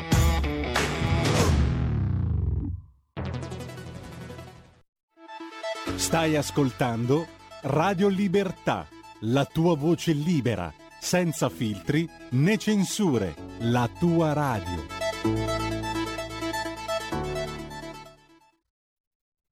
E rieccoci, siete sempre sulle magiche, magiche, magiche onde di Radio Libertà. Carlo Cambi, Antonino Danna al microfono con voi nell'ambito di Ufficio Cambi all'interno di Zoom, il vostro drive time. eh, in mezzo ai fatti. Allora, c'è una telefonata in arrivo o sbaglio, Federico? La prendiamo subito. Pronto chi è là? Pronto? Sono Giuseppe. Vai, ciao. Ciao, ciao Antonio. Eh, buonasera signor Cambi. Signor Cambi, dopo tutto quello che ha detto, no? A proposito degli americani, i nostri amici, cosa siamo noi italiani? Cos'è che siamo? Delle marionette? O mi sbaglio? Beh, non, non lo siamo stati fino adesso, insomma, no. Diciamo che siamo un bel terreno di conquista, perché ci abbiamo delle cose carine da, Eh, da mettere dire. sul piatto. cioè, la verità vera qual è? È che noi abbiamo stemperato la nostra identità in quella dell'Europa, che era forse anche giusto, eh, per l'amor di Dio, ma l'Europa non ha assunto una sua identità. E quindi oggi, in questa situazione di crisi gravissima, non è un interlocutore per nessuno, non lo è per gli americani, che fanno come gli pare, non lo è per i cinesi, che ovviamente l'ave- la- le, le avete sentito in televisione quelli che dicevano no, ma la Cina avrà un problema perché se si aliena l'Occidente poi non sa a chi vendere. La Cina ha detto tre cose negli ultimi tre giorni che a me hanno fatto venire i brividi, non capisco perché non lo faccia venire i brividi agli altri. La Cina ha detto il nostro appoggio alla Russia è incondizionato. A casa Eh. mia incondizionato vuol dire che non ci sono condizioni, cioè qualsiasi cosa faccia c'è l'appoggio alla Russia. E pure La a casa mia. cosa, la, la- la telefonata fra Biden e Xi Jinping è una telefonata spaventosa perché quella- Xi Jinping ha ricordato a Biden che loro si sono intestati la rappresentanza dell'80% dell'umanità. Eh. La terza, la terza cosa che mi ha fatto venire i brividi è Michel, il rappresentante del Consiglio d'Europa, che va da Zelensky e gli dice noi lavoreremo per la vittoria dell'Ucraina. Eh, vuol dire che l'Europa si ritiene parte in guerra, esatto. cosa che neppure Biden ha fatto. Ora eh, è chiaro che se l'Europa si manifesta come il più realista del re, eh, si manifesta senza una propria politica estera, senza una propria personalità, noi possiamo diventare le marionette, ma non perché lo siamo, ma perché ci siamo posti nella condizione di esserlo, che è una cosa diversa.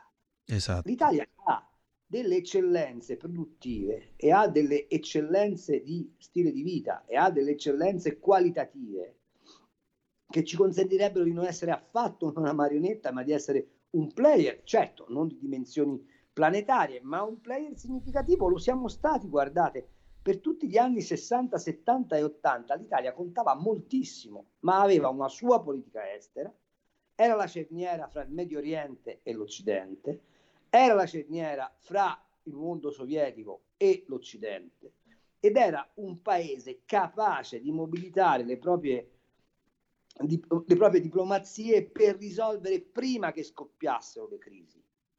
Quando Craxi a Sigonella schiera i nostri militari attorno al famoso aereo, lo fa non soltanto per mostrare i muscoli, ma per far capire che la sovranità del paese non era non si poteva mettere in discussione neanche in forza dell'alleanza atlantica.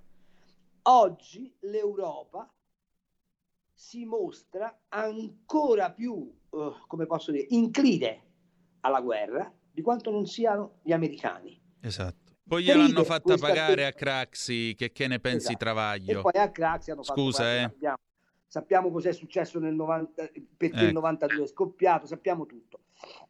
Ma il punto è esattamente questo. Cioè, noi non siamo un paese di serie B, Esatto. ma ci hanno costretto a giocare nel campionato di promozione e non siamo ancora in grado di andare a Bruxelles e di pretendere rispetto della nostra dignità. Abbiamo un presidente del Consiglio che mentre i tedeschi dicono noi non possiamo rinunciare al gas russo, non siamo d'accordo ad armare con le armi pesanti il- il- i- i- gli ucraini, abbiamo un problema di salvaguardia dei nostri livelli occupazionali, eccetera, eccetera, eccetera, va e dice noi siamo disposti a fare il sacrificio di staccare il tubo del gas russo per dimostrare i valori dell'Europa. Mm. Ma i valori dell'Europa sono anche quelli della Norvegia, che ha fatto 150 miliardi di surplus con il prezzo dell'energia e che quando gli è stato detto "Ma mettiamo un prezzo, un tetto al prezzo del gas, i norvegesi hanno detto colpifero. Siamo anche quell'Europa che- do- con Macron che ha le centrali nucleari e dice ma il gas è un vostro problema. Ecco, noi in questo contesto stiamo rischiando di distruggere complessivamente la nostra impresa per lottare in base ad un principio che non è condiviso neanche da tutti i paesi dell'Europa, perché Orban è uno che ha detto, caro Putin, se vuoi che te pago un rubli, te pago Sì, con una cassa". bellissima supercazzola giuridica, tra l'altro. Io ho consegnato giusto stamattina un pezzo a Italia Oggi, non so se uscirà domani o dopodomani, però è stupendo. Cioè, l'Enel ungherese, state a sentire che gioco delle tre carte magnifico. L'Enel ungherese paga in euro a Gazprom Bank, che è la banca che poi converte questi euro in rubli e li gira allo Stato russo. Quindi, da un punto di vista legale, l'Ungheria sta rispettando le sanzioni perché ha pagato in euro. Dal punto di vista reale, i russi si acchiappano i rubli e sono contenti. E la cosa più assurda è che questi due contratti a cui sta accennando Carlo, che sono stati stipulati a settembre scorso, prevedevano già una clausola all'interno che adesso gli avvocati stanno acchittando per l'occasione, che prevedeva la possibilità di pagamento in valuta diversa dall'euro. Faccio notare Prego. che se quel contratto fosse stato fatto col diritto italiano, in base all'articolo 1277 del codice civile, che, che i nostri governanti vorrebbero seppellire, le obbligazioni pecuniarie si pagano in moneta a corso legale nello Stato Esatto. ok? Dove sono state contratte. Allora, siccome il gas è di proprietà della Russia, se noi facessimo, applicassimo il 1277 del codice civile italiano e Putin ha perfettamente diritto a richiedere il pagamento di un'obbligazione pecuniaria, perché è una prestazione di prezzo, nella moneta che decide lui. Ecco, appunto. E ciaone. Abbiamo un'ultima telefonata. Pronto chi è là? Pronto? Sì. Ah, buonasera. Complimenti al dottor Cambi. Sempre puntuale, acuto, come si dice, è uno che ficca bene, come direbbe a Roma. Direi che siamo ampiamente d'accordo. Dici tutto. Ma anche Allora- l'archibandita, eh, voglio dire, Se lo sa il Cardinal Cainarca, sono Mario D'Arieti. Eh, no, volevo dire una cosa. Eh, io penso, non è che è complottismo, c'è un insieme di, di- di- di indizi, no? Agatha Christie diceva che tre indizi fanno una prova. Per me il vero colpo di Stato, eh, l'Italia ha, ha smesso di avere una politica estera. Purtroppo quando c'è stato il colpo di Stato qui in Italia nel 2011 con la caduta del governo Berlusconi. Eh, Berlusconi io con mille riserve cosa sul personaggio, il personaggio non mi è simpatico, tutt'altro, direi anzi che proprio, vero, puntini puntini. Però purtroppo la risposta sulla caduta di Berlusconi non è eh, sul fatto dell'escort, caro dottor Cambi, è, è che Berlusconi eh, eh, andato a fare gli affari in Libia, dove praticamente noi dicevamo il petrolio libico che lei sa di buona qualità, non lo devi andare a cercare a 200 metri di profondità, basta 8-9 metri lo trovi, nei 40 miliardi diciamo, di, eh, di affari tra Fintech, Finmeccanica, e la- l'accordo sul Nord Stream eh, con la Russia, eh, bypassando l'Ucraina attraverso la Turchia. Cioè Berlusconi con la sua politica estera, che da allora l'Italia non esiste, la politica estera, era andato a sculcicare tanti tasselli, tanti nervi tesi che poi sono usciti, guarda caso, tutti quanti nei Wikileaks di Assange, no? Eh, i telegrammi preoccupati mandati dall'ambasciata americana in- in, eh, a Roma, in, in America, per dire guarda che questo qua ci sta fregando e cosa. Cioè, hanno fatto cadere Berlusconi non per una questione di escort, come direbbe Travaglio nel 2011, ma per una volgarissima questione economica. eh. Berlusconi eh, allora faceva una politica estera che andava a disturbare eh, parecchi gangli sensibili diciamo di, di quei tempi là. Ecco, tutto- Poi la- il fatto, e concludo, dei Bund tedeschi a 500.000 erano arrivati artificialmente. Ecco, è un parere del dottor Carlo Cambi. Prego, e in pratica lui sta dicendo il nostro Mario che Berlusconi continuava, e su questo sono d'accordo con lui, continuava la politica araba che aveva fatto Craxi. sì, e prima di, prima di Craxi Andreotti. È Moro. Non vi dimenticate che Andreotti è, è Moro, non vi dimenticate che erano gli unici che erano riusciti in qualche modo a tenere buoni i palestinesi. Esatto. perché, eh, Vabbè, sì, è vero, è in parte vero quello che lei dice. eh, il problema è che questo paese ha la memoria corta. Lei se lo ricorda ai titoli di giornali quando Gheddafi salvò la Fiat eh, entrando come 76. azionista di riferimenti nella Fiat? Ve lo ricordate quando Gheddafi ha finanziato larghissimamente le nostre espansioni, le nostre esplorazioni minerarie? Eh, ehm, ce l'hanno fatta sotto il naso, sapevano che la Libia era un punto di forza, sapevano anche che la Libia era uno stabilizzatore dell'area e cosa è successo? L'hanno fatta fuori, facendo fuori noi e noi oggi paghiamo un prezzo altissimo per l'incapacità di intercettare la crisi libica, perché lo paghiamo in termini di immigrazione, perché lo paghiamo in termini di risorse energetiche, perché lo paghiamo in termini di allontanamento dallo scacchiere mediterraneo che da sempre è stato presidiato dal- dall'Italia in nome e per conto dell'Occidente. Poi Antonino da questo punto di vista ne sa molto più di me.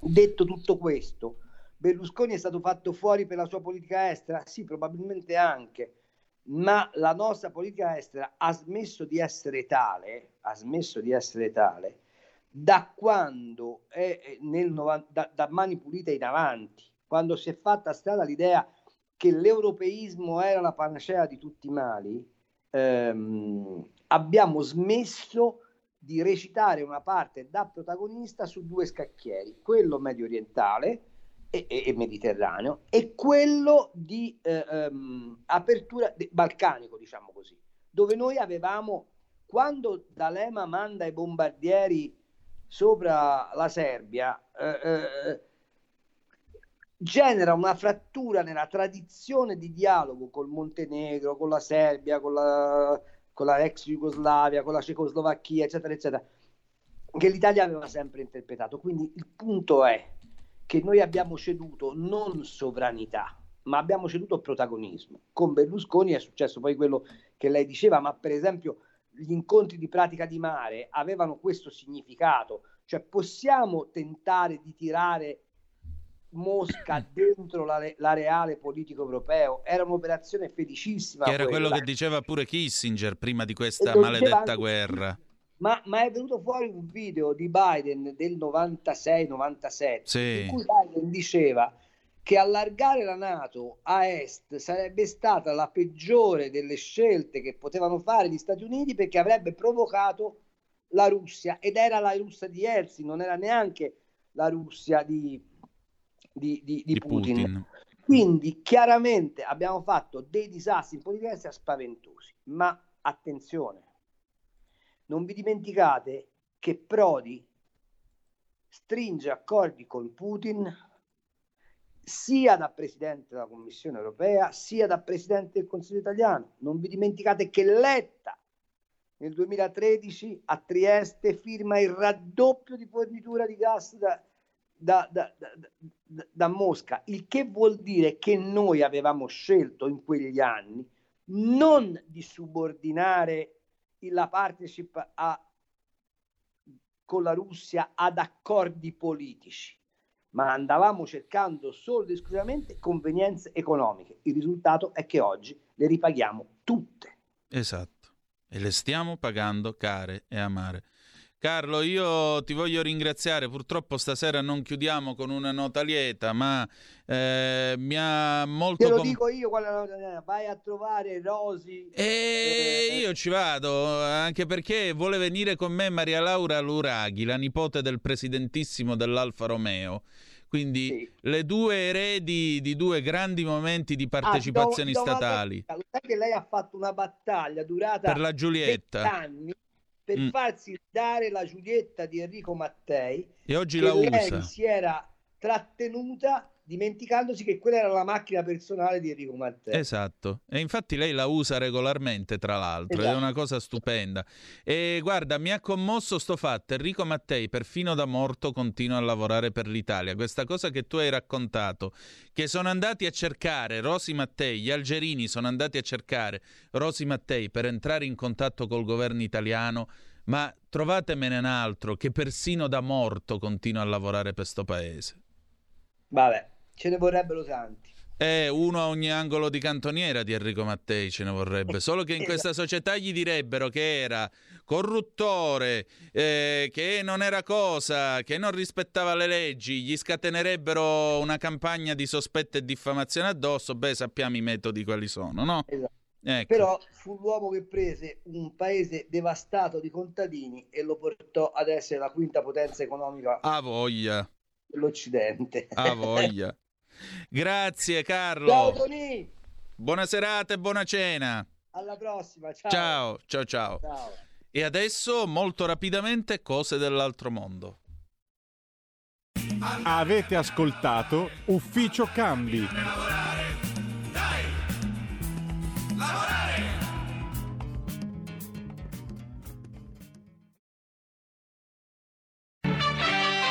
Cose dell'altro mondo, la rassegna stampa estera di Zoom.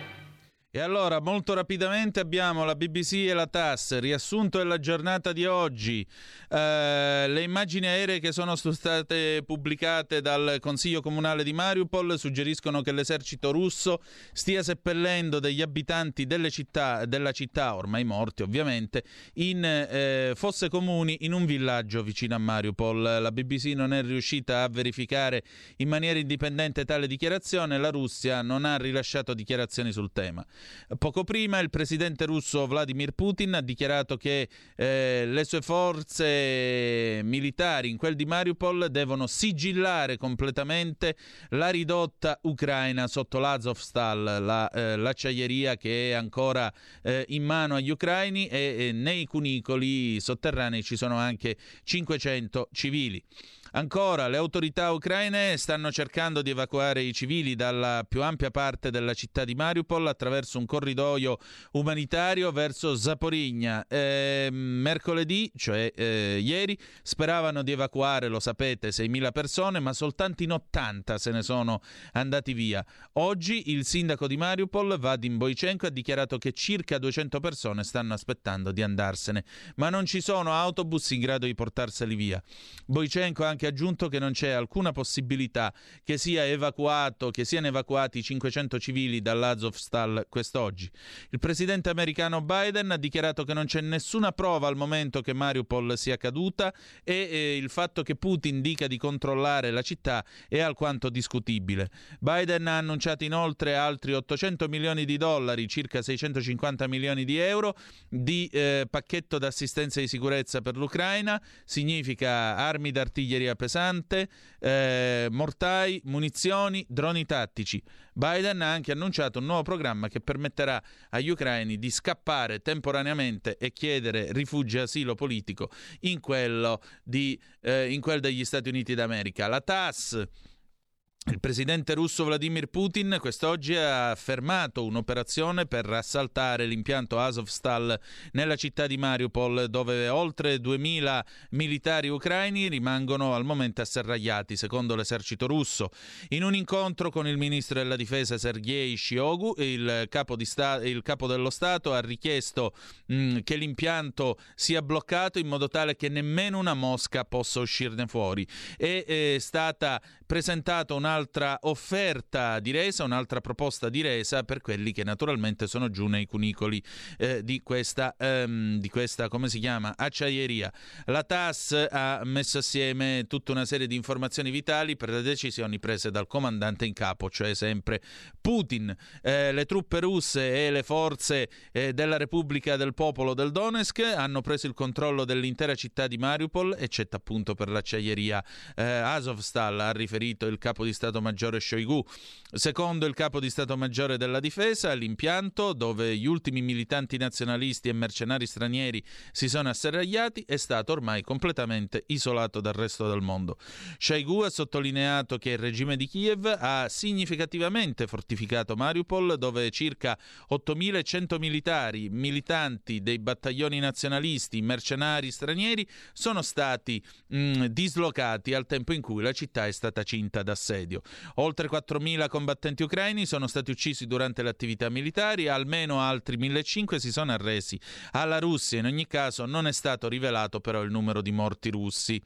Eh, Putin, come si è detto, eh, non, eh, non, ha per il momento autorizzato la completa espugnazione eh, dell'Azovstal, dell'acciaieria, anche, che, anche se, secondo il capo di Stato Maggiore dell'esercito russo, il, i russi riuscirebbero in circa tre o quattro giorni a prendere il controllo completo dell'Azovstal.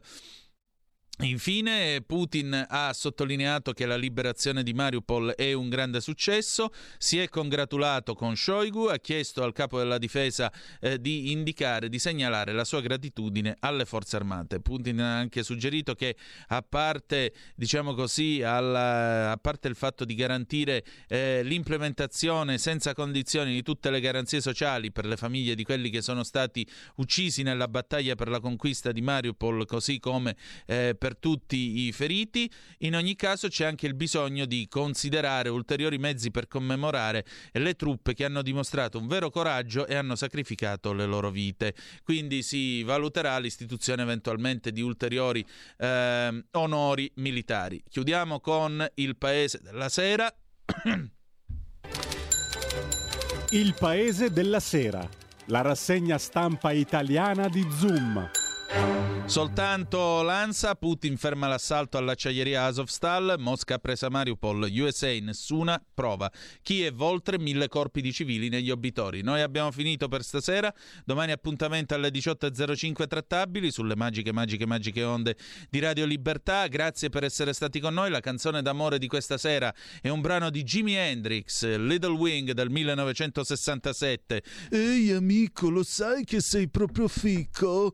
Grazie per essere stati con noi e ricordate che the best is yet to come, il meglio deve ancora venire. Vi ha parlato Antonino Danna, buonasera. Avete ascoltato Zoom, il drive time in mezzo ai fatti.